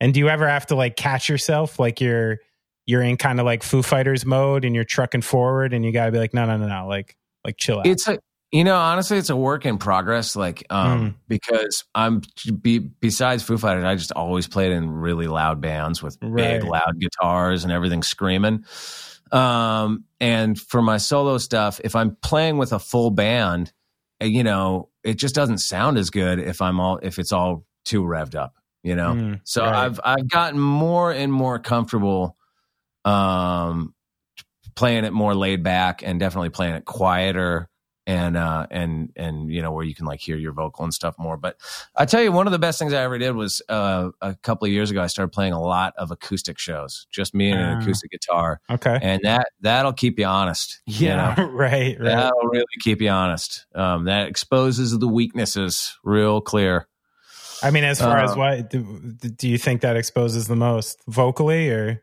Oh, vocally for sure. And, you know, it, it helped me a lot to become a better singer because I was always a really shitty singer and I always wanted to be a better singer. And I was, and really the biggest problem for me, you know, you just kind of got the voice that you got, but, um, but, you know, and sort of within that, then you can try to like learn a little bit of technique or whatever to, to help. And I just, when I first started saying I was doing everything wrong, just tight, screaming, hunching my Mhm. shoulders up, putting everything through my throat. Just I, like if it was wrong, I was doing it. You know what I mean? right. and it was because I was so un- I just wasn't relaxed. So playing the acoustic shows, like it just you can't hide, and you have to like breathe and fucking Mm. push from your gut and do all that stuff that that that is going to make it sound a little better. So I, I've come full circle on it where I love doing those shows now, and I and I never did, and I always wanted to. So I just started doing a lot of them That's and it cool. was um really really super humiliating at times but um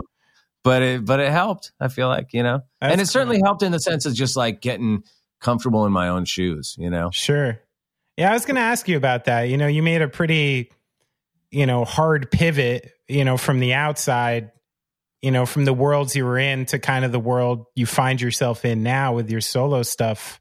Um, when you were kind of doing that and making that turn, were, were you nervous about like the acceptance from your your peers in, in you know the new world and more of a songwriter country kind of world and and how did you how did you reconcile that like personally yeah i mean it, it's it definitely um i don't know i don't know if i ever worried too much about like uh I, guess you kind of do worry about what people think a little bit but like i just knew i wasn't very good you know I knew I like I'm I'm like I just knew I wasn't very good. I knew I wasn't a very good songwriter and I knew I wasn't a very good singer and I knew when I went out and played it just wasn't very good. Like I just if I'm being honest, I just knew that. okay Cuz like I was cuz I was pretty good at guitar, you know, and I was in like a really good band and I'd been in other good bands and so I knew what good sounded like. I knew Right. that I was not good, you know. I just knew it, you know.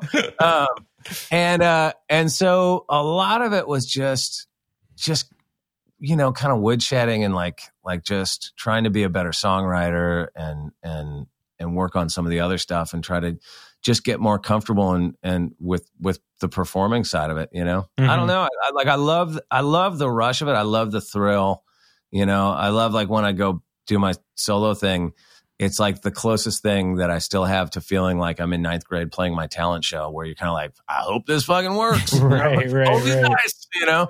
um, it and uh, but uh, but yeah, I don't know. I just that's that's like the part that I dig about it is Huh. is is it is just the evolution, you know.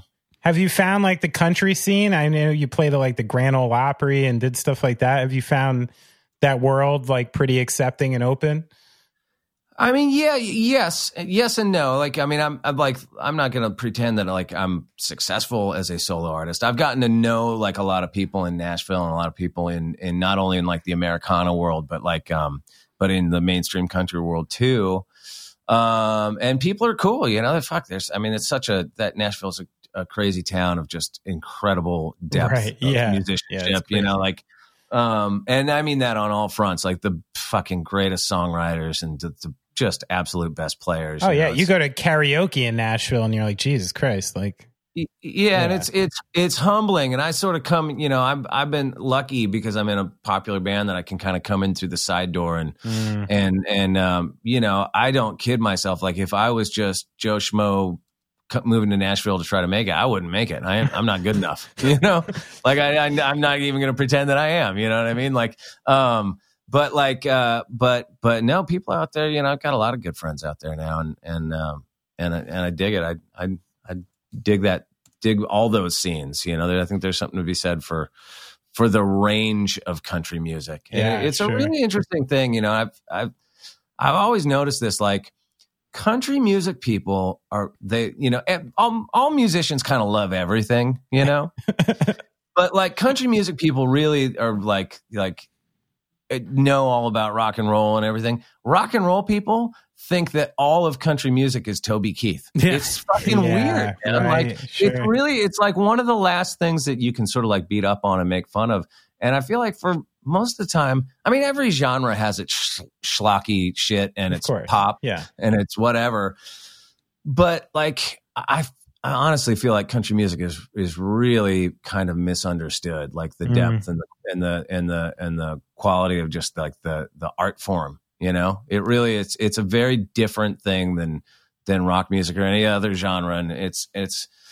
I just feel like it gets sneered at a lot by people that don't really know what the fuck they're talking about. yeah, Yeah. yeah. I'd agree Yeah, with you. It's It does mainly because you know the audience. I think now and also modern country is '80s pop, right? But- Yeah. I mean, I mean, Yeah, a lot of it, sure. Yeah, but I mean, what's modern rock? yeah, it's you the know same shit.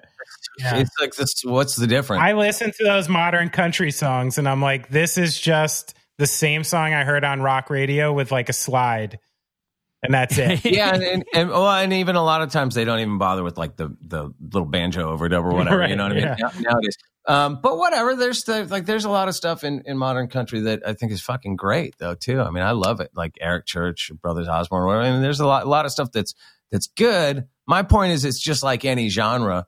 You know, I don't like most of any genre, but the good stuff I, is fucking great. And you know, It's interesting. Yeah. country is still the home of the song. You know, like that's really hundred percent. that's the Yeah. that's what you can't. You know, if you know anything about music, you can't make fun of country because it's still it's you know it's like that's what rock is. Rock is the rhythm of of of like blues and and kind of that rawness and the fucking songwriting of country. Like hmm. that's what that's what we listen to now on pop radio.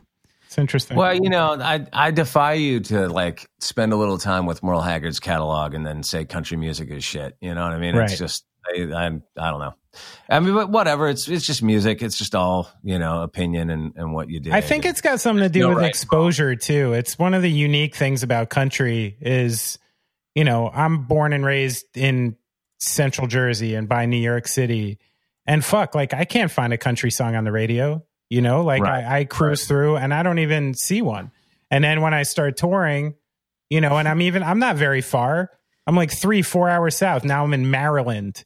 And all of a sudden there's a bunch of fucking country songs on the radio and it's kind of part of the narrative. And somehow, uh, you know, for whatever reasons, I think country music kind of got uh, maybe politicized, you know, where Oh, sure. you know, you know, for people from the Northeast or something, you all, all you think about is a Confederate flag.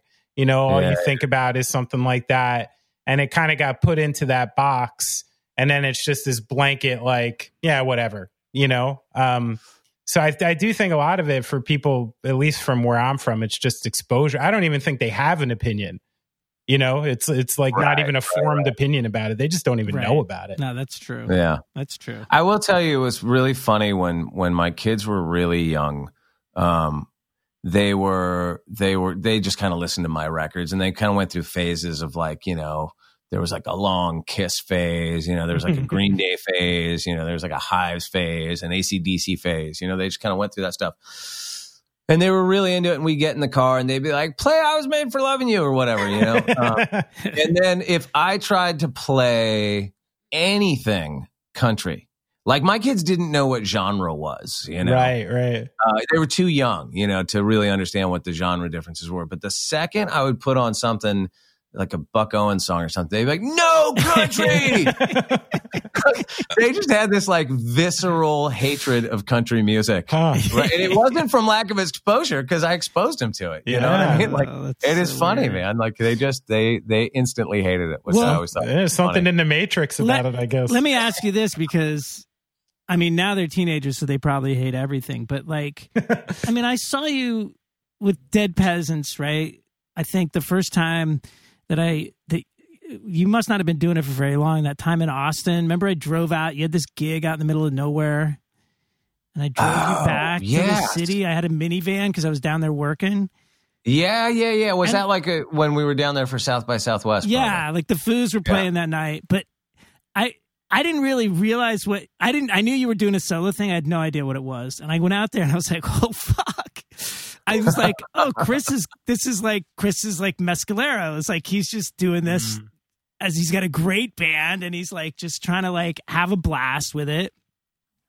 And it was fun. I mean, I like a lot of this. You know, I like the stuff you covered, and I like and I like the band stuff, but. I gotta say, like, I'm gonna blow some smoke, dude. This new record, I really like it. I, I heard like the I watched the video when it came out, and then I just kind of let it go. But before, um, you know, when you said you were gonna come on the show, I went and listened to the whole thing, and I really like this record, and I can't figure out totally why.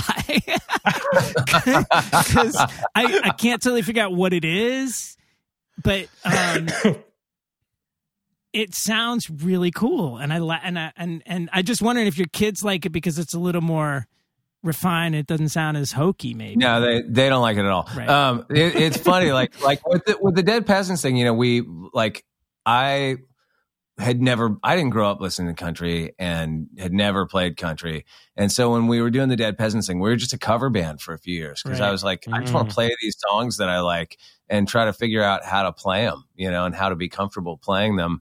And you know, it's not like we were trying to be like uh, some like you know refined, smooth, real vintage country band. We were just kind of like doing it like you know what what does Buck Owens sound like played by a bunch of guys that grew up listening to Kiss? You know, what it sounds like right, yeah. um and that kind of thing but then with with my with the last couple solo records i've done you know i've, I've definitely like you know those aren't cover records you know and and i've put a lot of a lot more um a lot more effort into them and a lot more effort into the songwriting and um and then you know working with dave cobb out there it's like that has a huge impact on it Right. you know Okay. um, and you know, it, and it's not like like those records aren't like country records per se. They're just Right. kind of like country, country rock or country influence, whatever. You know, it's Americana, whatever you want to call it.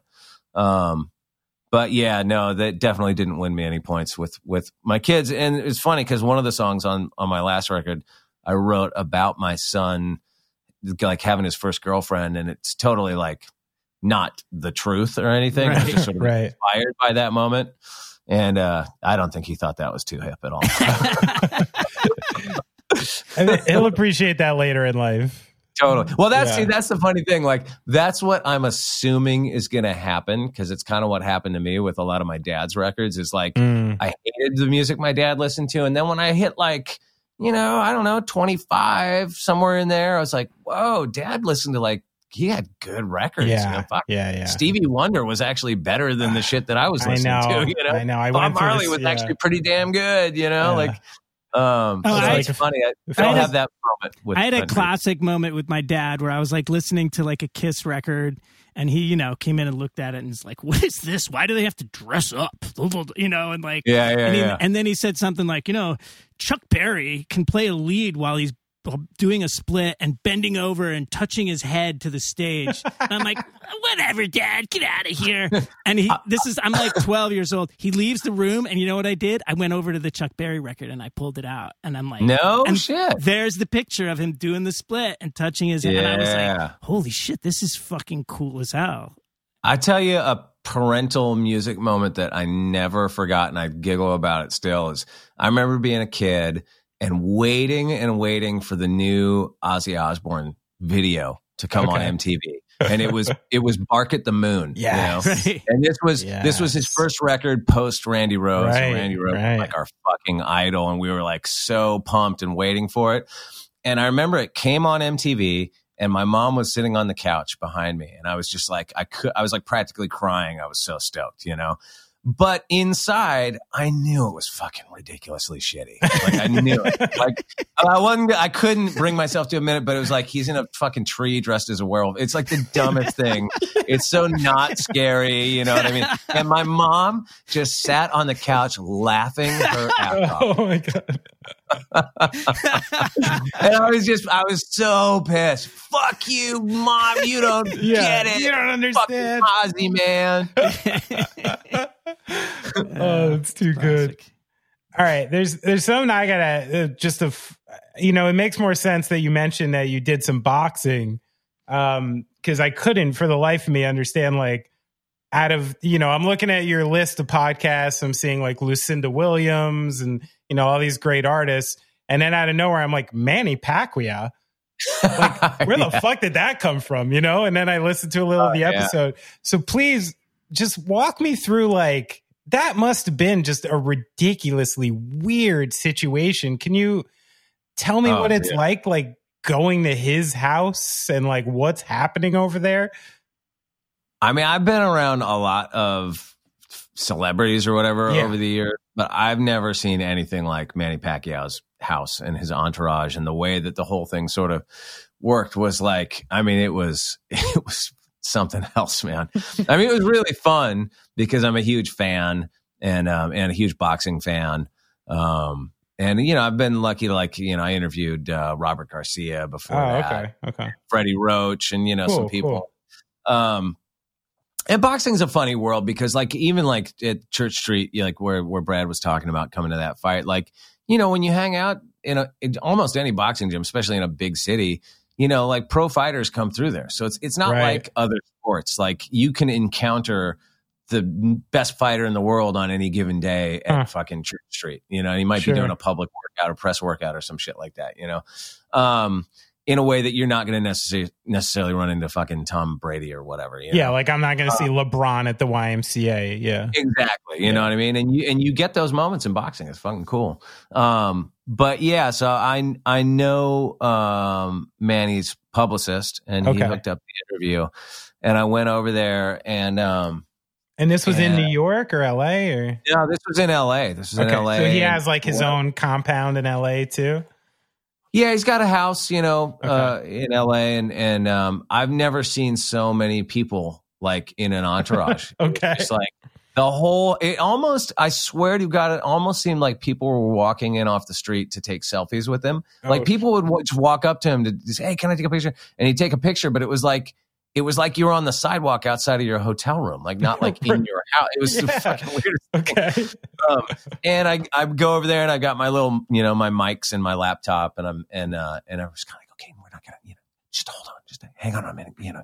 Hey man, man he's not ready and he's kind of like doing a photo shoot or something. He's like okay you know man he wants you to have lunch with him. And so we all go sit down. There's like a hundred of us at some table and I'm not like having a conversation with him or anything you know and he's over there and all these people and we we have lunch and and eventually um I interviewed him. And while I was interviewing him there would just be like people would come up and like film it and like stick their cameras in your face and his face. And, and there's people ever it was so unlike like that's like the exact opposite of of every other interview I've ever done you know where right. you and the person it was like so much energy in the room. And he was really nice but like you know he's a pro. Like he definitely wasn't he did he didn't like uh he didn't go there i tried to get him to go there on a couple of things and he was not taking the bait so um Yeah. so he you know he was cool but and then at one point they had told me to bring a guitar and and um I think I wound up like it was so weird. I think I played him a song at one point, you know. and, I'm, and while I'm playing him the song, I'm like, you know, maybe Manny Pacquiao knows who the Foo Fighters are. Like he probably does. I don't know if he's a fan or anything, but he definitely don't. Don't he ain't listening to no fucking Chris Shiflett songs. Wait, did he like Oh, you know- demand a song? Like you play for me No, now. No, no, no, no. Oh, I mean, not really. I put on a song, you know, there, you know, and, and so I'm sitting there playing like I grew up in a West Coast town. I'm just thinking like he doesn't give a shit about this. Like, come on, what are we doing? Um, and then I think he played my guitar a little bit too. And then Oh, and he then j- he done. But it jammed was a like- little. a little bit, yeah. And it was like a four hour day. You know, Wow. it was like it was uh it was it was nuts. It was cool, man. I'll never forget it. That's for sure. Definitely the weirdest interview I've ever done until this one. yeah, I mean, I mean, he's essentially like, you know, he might be like the president of the Philippines soon. So Right. you, you, you, uh, You're connected. this, this might branch you into like, uh, you know, more of a political journalism career now, Chris. If well, if you see me become like the uh, Filipino minister of kick kick ass rock and roll, uh, you'll know where that came from. I do believe that's a cabinet position. So Mhm. yeah, I think you're- It could be, could be. it is down there. Yeah. What's um what so when you're at home like with a you know a number of kids what's like a what's a Foo Fighters songwriting process like um you know w- like in what shape do you get songs and and uh when do you get to start like putting putting your work on them Well, usually Dave will go record a bunch of ideas, you know, and he'll just he'll just make demos just by himself, or maybe him and Taylor will get together and record a bunch of demos or whatever. So usually at some point there's like you know you'll get like a you know nowadays you, well it used to be a CD and now nowadays it's like a Dropbox. Right. Like, here's Yeah, yeah. 25 new ideas, you know, and and normally we'll like jam on them and and they'll evolve. Um, this new record, we there was we would sort of jam on them right before we would record them for most of them. okay So there's a little less like pre-production stuff, but and then it's really just like most of the time it will start with Dave will lay down a, um, a guitar track, like a just a scratch track, and Taylor will get a drum part, you know, get a drum track going. And then we just start building off that. Usually Dave will put his guitars on there, and then I'm usually next, or Pat, you know, either me or Pat usually goes next, and then Nate is in there, and and then Rami, and then and then Dave will put vocals on it usually last, and that that process is usually about a week per song oh wow is kind of okay kind of what it works out to, you know. Um and uh and yeah, so like when I'm putting guitar tracks on there, I'm usually I don't really know what the vocals doing, so it's a little Huh. bit of guesswork. interesting yeah And um yeah, and so you know, it's it depends because you know like you might have like the entire band sitting on the couch behind you as well as the engineer and the producer right. and the crew and everybody. Um or it might just be me and the producer and the engineer, you know? sure And uh and or any, you know, version of that, you know. Um it's funny, man, being like being in a band like our band has really like I was so freaked out by that when I was younger, you know, about having to kind of get up and and work out a part while everybody's sitting, you know, while you got like the chorus of people behind you, like a short order cooking you. Sure. No, don't do that. Yeah, do that. right, don't yeah, do yeah. that. Do that. No, do this. Do that. you know, like yeah, yeah. that whole thing. But I kind of, I really dig it now. Like I kind of thrive on that. Like it's, it's a, it's a, it's just how we always do it, you know. So it's like Yeah. you gotta, you gotta just kind of jump into it and just roll with it uh, get comfortable with Yeah. it. you know, and there's always like I'll bring in like an idea of what I want to do, but that always changes based on what Dave's thinking and what and what the producer's thinking and and you know what whoever else is on the couch is thinking, and it just always gets banged into something else. And have you been writing songs with Dave so long now that you do you feel like you kind of have an idea like what he would want to hear or or is it is it super open in your head when you're going into it? Oh, it's really interesting. Like you know, I've been in the band uh, like 21 years now. Yeah. and we've made a bunch of records. And yeah, I, I think I do have a pretty good sense of at least maybe not exactly what he's going to want me to be playing, but I know generally speaking what he doesn't want me to be playing. You Mhm. know, Right. Okay. Um, so you know, I know certain things to to maybe just not do. What's something uh, that'll never make the cut with Uh, like a whammy bar, something like that? Oh yeah, whammy. Well, maybe. I mean, that almost could make the cut. I don't know. I was sometimes it's like some, like there's a couple tracks on this new record that I was like, wait, what? You want you want me to do what? Oh, really? uh, okay. Yeah, you know what I mean. Like, because there aren't really a lot of like leads in Foo Fighter songs, and there's a couple on this new record that I was like, oh, okay, you want me to go there? Let's fucking go there. Right, right. Um, and uh and and so stuff like that but you know it's hard to put a finger exactly on what not to do but it's it really depends on the song Right. you know i sort of i, I was going to like figuring that like a pretty high percentage of stuff isn't going to wind up in the mix you know like it's just the way that goes you know and, and what and the things that get in there you know are hopefully some good stuff That's cool. So you don't so you you're not really like living and dying with every part. You're just like, you know, you're in there, you're creating the best thing for the song and then just see how it plays out kind of. Well, it's a trip like with the way that we made this new record because you know we made the record and then everything shut down for months and then we Right. got back together to, and and we're rehearsing and stuff to get ready to do some performance stuff for around the record. And I had to go back and like kind of relearn the songs, you know. Mhm. And you got to figure like i we didn't do a lot of pre-production, so there wasn't like it wasn't like parts that I had like worked out over weeks or something. It was like parts that you just kind of figured out in the moment. Right. And I'd listen back to the song and be like, I don't remember what the fuck I did on it. yeah. I don't know if I don't even know if I'm on this. You know what I mean? Much less like like if maybe I did that thing. That sounds kind of familiar. You know what I mean? So there, there's always that too. Like you get a mix back, and there might be fucking twenty guitar tracks on it. You're like, I don't fuck. I can't even tell what any of them are doing. You know, I Yeah, just right. do some version of it. You know that that sounds right. You, You, guys know? need like one of those like uh what do you call 'em? like an orchestrator to come in after the fact and kind of like chart it out. Okay, you're gonna play this part. You're gonna play this part. You know, seriously, it, it wouldn't surprise me if at some point we get where there's like the Foo Fighter MD. you know, like, uh, There's one thing I, I wanted to talk to you about while I had you here because you're in a, a unique position to answer this question.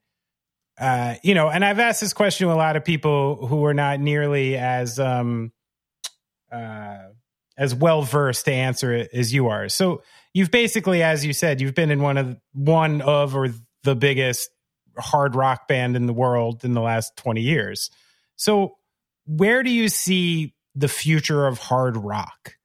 Like like what things like should stay and are undeniable and what things should we get rid of and changes we can expect?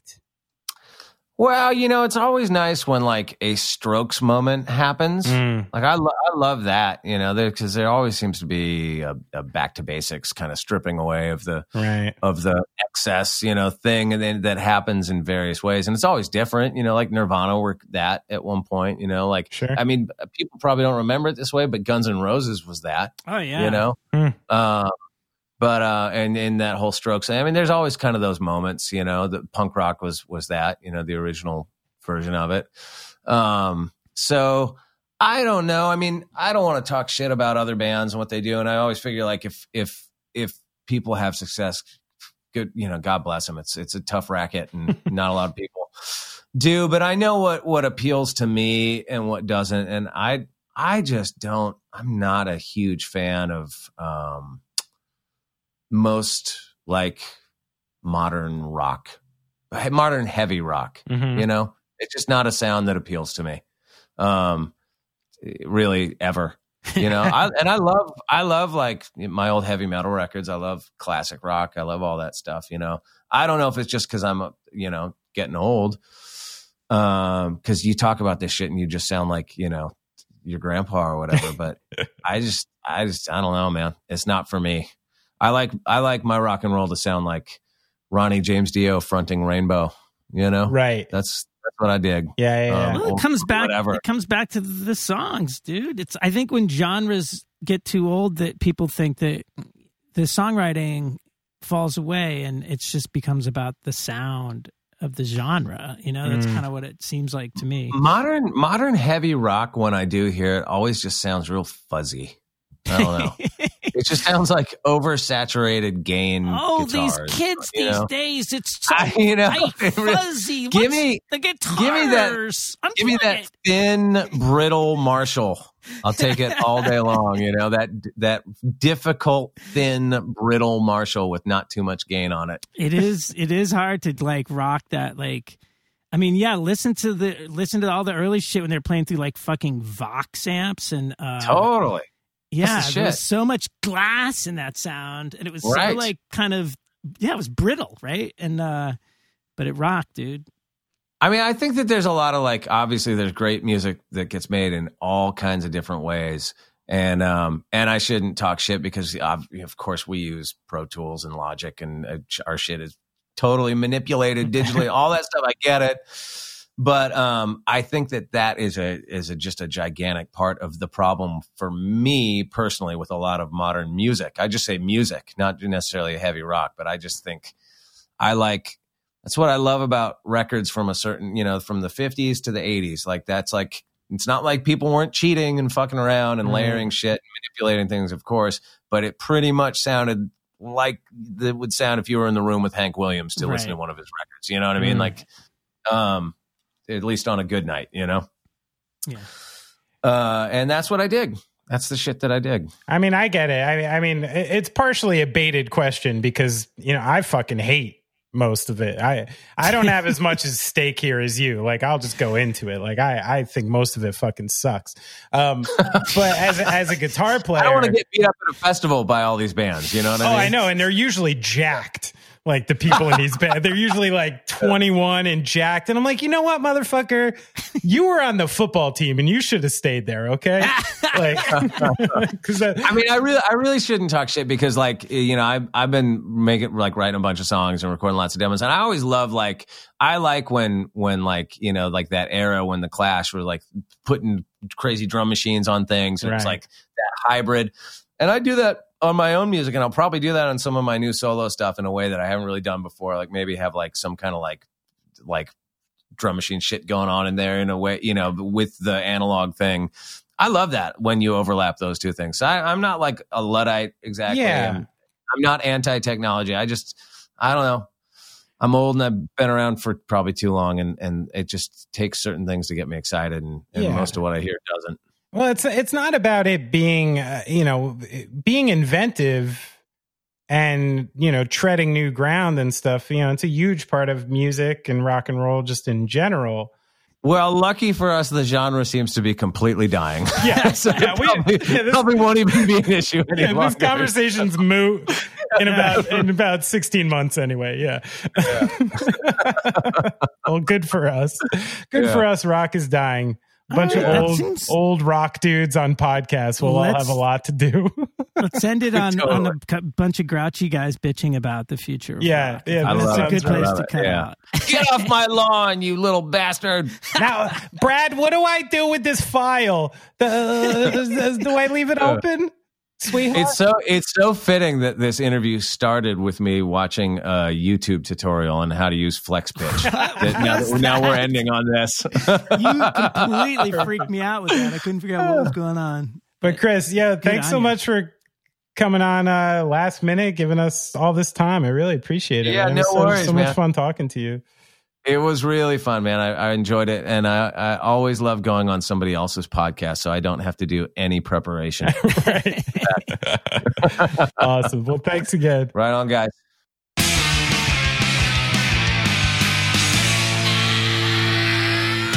All right, that was long overdue. Thanks, Chris. Oh my goodness. What a guy. What a fun guy and a, what a cool life. I, you, You know, know? yeah, I, I, um, last time I saw those guys, I, I, uh, after the show, it was at MSG, Madison Square Garden, and I sent him this picture that I had taken from the side of the stage, which was, uh, he, it was two of his boys, Mm-hmm. and then at least and one other kid, maybe one, maybe Dave Grohl's son, or you know, at the side of the stage, like watching these guys. And it was a great shot. It's I, I sent it to Chris. I'm like, hey, I really enjoyed your bring my kids to work day experience. and it's you know, I got the perfect angle. The kids are sitting down like on the side of the stage. There's Chris like in the lights, and then you can see all the audience of like Madison Square Garden out there. And it's so cool. bring your kids to work day, dude.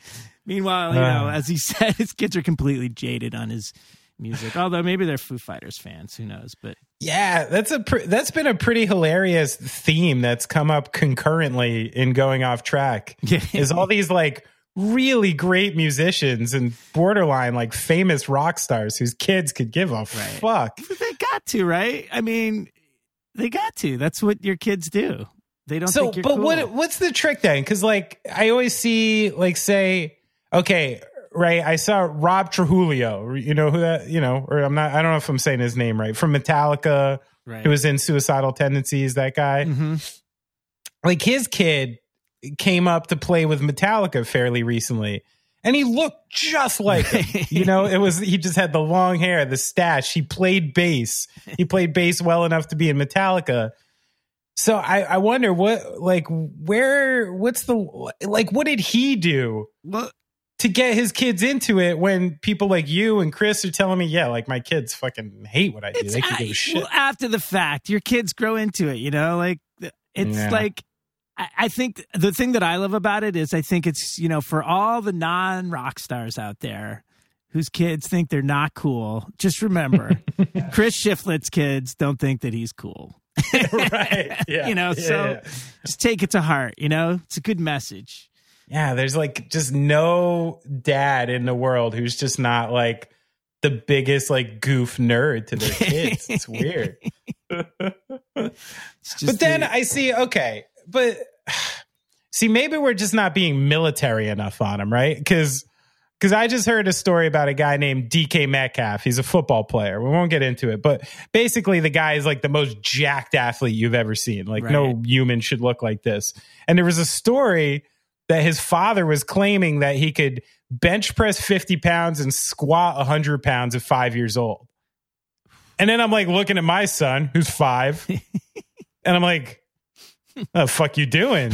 Like you haven't benched once, you know? Like like I'm like it's possible, but I don't know if these people are like making their kids do it and Yeah. drilling it into it or if they actually showed a real interest. You know, I feel like Uh, I'm going to be such a hippie about everything and be like, "Yeah, bro, like do what you want." I just, I He's just, probably not going to do anything but play fucking video games. Like, I- should I be harder? I just don't know that kids until a certain age. I feel like, yeah, I think the parents are drilling it into them. I think it takes to a certain age before you can get interested in. Although I gotta say, my nine year old is really, for some reason, taken to seeing how many sit ups he can do, and he claimed I've sat and watched him do two hundred like that. And- What? Yeah, and he just and he claimed the other morning he gets up, you know, he gets up before everybody else in the house. And he came in and woke me up at like 7:30. He's like, "Dad, I just did 450 sit-ups." Get the fuck out of here. What's going on did. there? I don't know. It's probably one of his buddies, you know, had a contest with him and he thinks it's cool to do sit-ups. So that's his thing. I'm like, do some freaking, you know, push-ups too if you really want to if you really want to get this going. You're like, bro, please just do some arpeggios. yeah, exactly. Like something. Skip the sit ups, man. Can you do some scales? He's doing he's doing good. He's he's into guitar. He's been playing. He's really into Ozzy. He, what, the first thing I think he ever learned was uh was Crazy Train. That's pretty tough.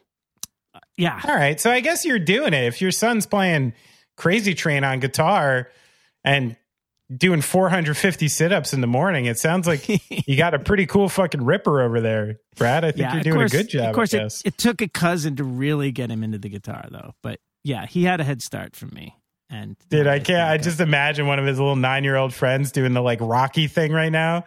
You know, where like he sits up and then he smacks his stomach twice, you know, to get it nice and hard for the boxing match. What if your son wound up like, in the spirit of what Chris was talking about with boxing and Manny Pacquiao, what if your son wound up being like, like a featherweight boxer? Hmm. I don't know. I have mixed feelings about boxing, but Yeah. I could deal. Featherweight's not bad. Would you wear a pimp suit to the match? Oh yeah, absolutely. Yeah. Tell me what. All right. You have unlimited budget. Unlimited budget. And Oscar is fighting his first title fight at at Bally's Oh, or no Caesars this is just down in Atlantic City. What do you wear? Benny, I'll tell you right now that before I had got married and had kids, Yeah. I took a trip to Las Vegas with a good friend of mine, and Mm-hmm. before we went, we went out of our way to find the nastiest polyester cowboy suits, but like suits, you know, like a jacket, you know, with Yeah, like those yeah, lapels Sure. and cowboy hats, and we did va- and and nasty like Elvis sunglasses, and we spent a weekend in Vegas, and we didn't leave our hotel without wearing those suits. Wow. So I'm ready, dude. I will wear, I will pimp out for Vegas anytime. All right. All right. I still have two questions then. so, all right, that weekend, tell me like were people treating you differently? the the the, mo- the only part that was kind of embarrassing was we were at Caesars at like two in the morning, and this drunk, um, this drunk American indigenous person came up to Mm. me and was like couldn't get Uh-oh. was so psyched he's like it's so good to see two real cowboys in las vegas what did you do? How'd you play it I was off? so embarrassed dude and i was i was so looped that i just played it off as best i could and yeah, he was really wasted that dude Brad the ranch hand. All right, so so we found out that, but all right, so you still didn't tell me. I want like a basic description. I might revive that We exact talking- suit. I might revive it. It was it was it I, it was good. It was very uncomfortable. It was full poly like thick polyester. Like Yeah, you would it would never you couldn't wrinkle it no matter what you what you tried. And uh I I, I might go for that again. you know it's so tricky when you're like an alternative guy and you have to wear a suit.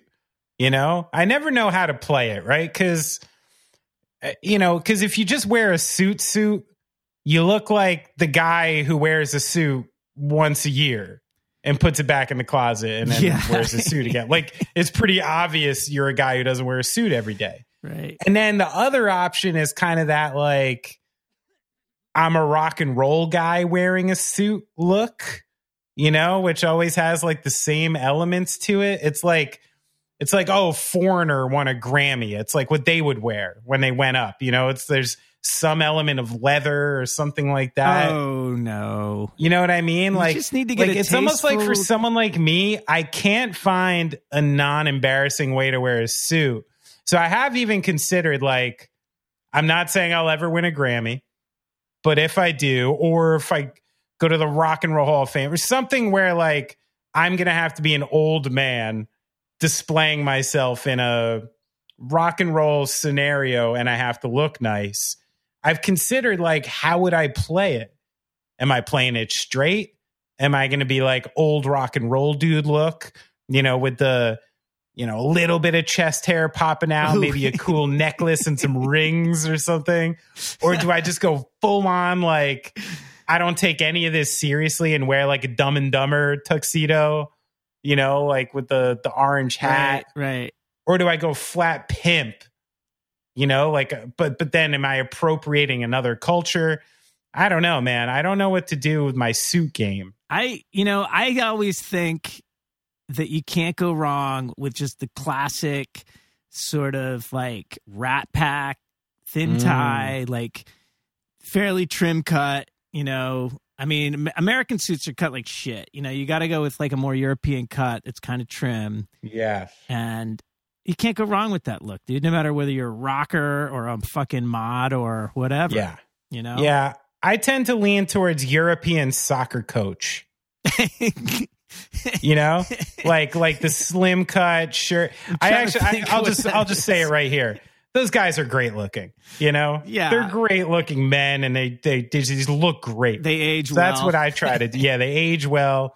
So yeah, I'm like trying to be like a mid 40s, like Italian uh soccer coach who's in like the Bundesliga.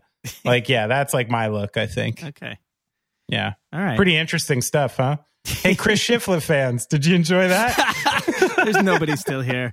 We got to wrap this up. So listen, Okay. I thank Max again. I want to and thank Justin J. Uh, he's got a podcast called The Plug. We plugged it in the middle of the show. You should check it out. Chris is on that show.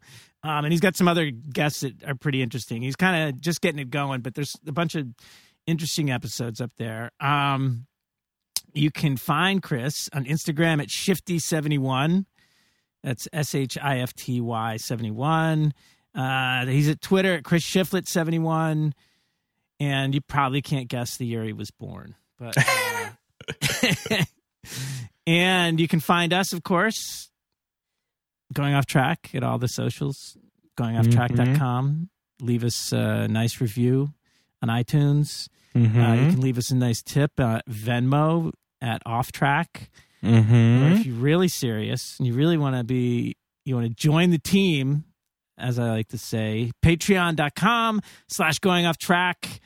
There's bonus material up there. There's actually, if you're an Uber fan and you're still here, there is going to be some bonus material from this interview because after we stopped recording formally, I still had my ghetto recorder going and we had a little conversation about stuff that, um, that could have been part of the show, but it won't be. It's for Patreon. I didn't say anything only. embarrassing in that in that part, did I? But Well, I, but I'm gonna be our say, I'm gonna say that you did, so that people want to go listen. Yeah, to it'll only be our Patreons who can hear it. So, so you let me know how bad I embarrassed myself. Well, thank you, anyone who has been here for the last two hours. Today also marked the 40 year anniversary of John Lennon's passing. Ooh, So I want everyone to uh, imagine peace and love and understanding. Try to be cooler to each other. Take care of each other. Team human, you know? I hear you, dude. We could All use right. some.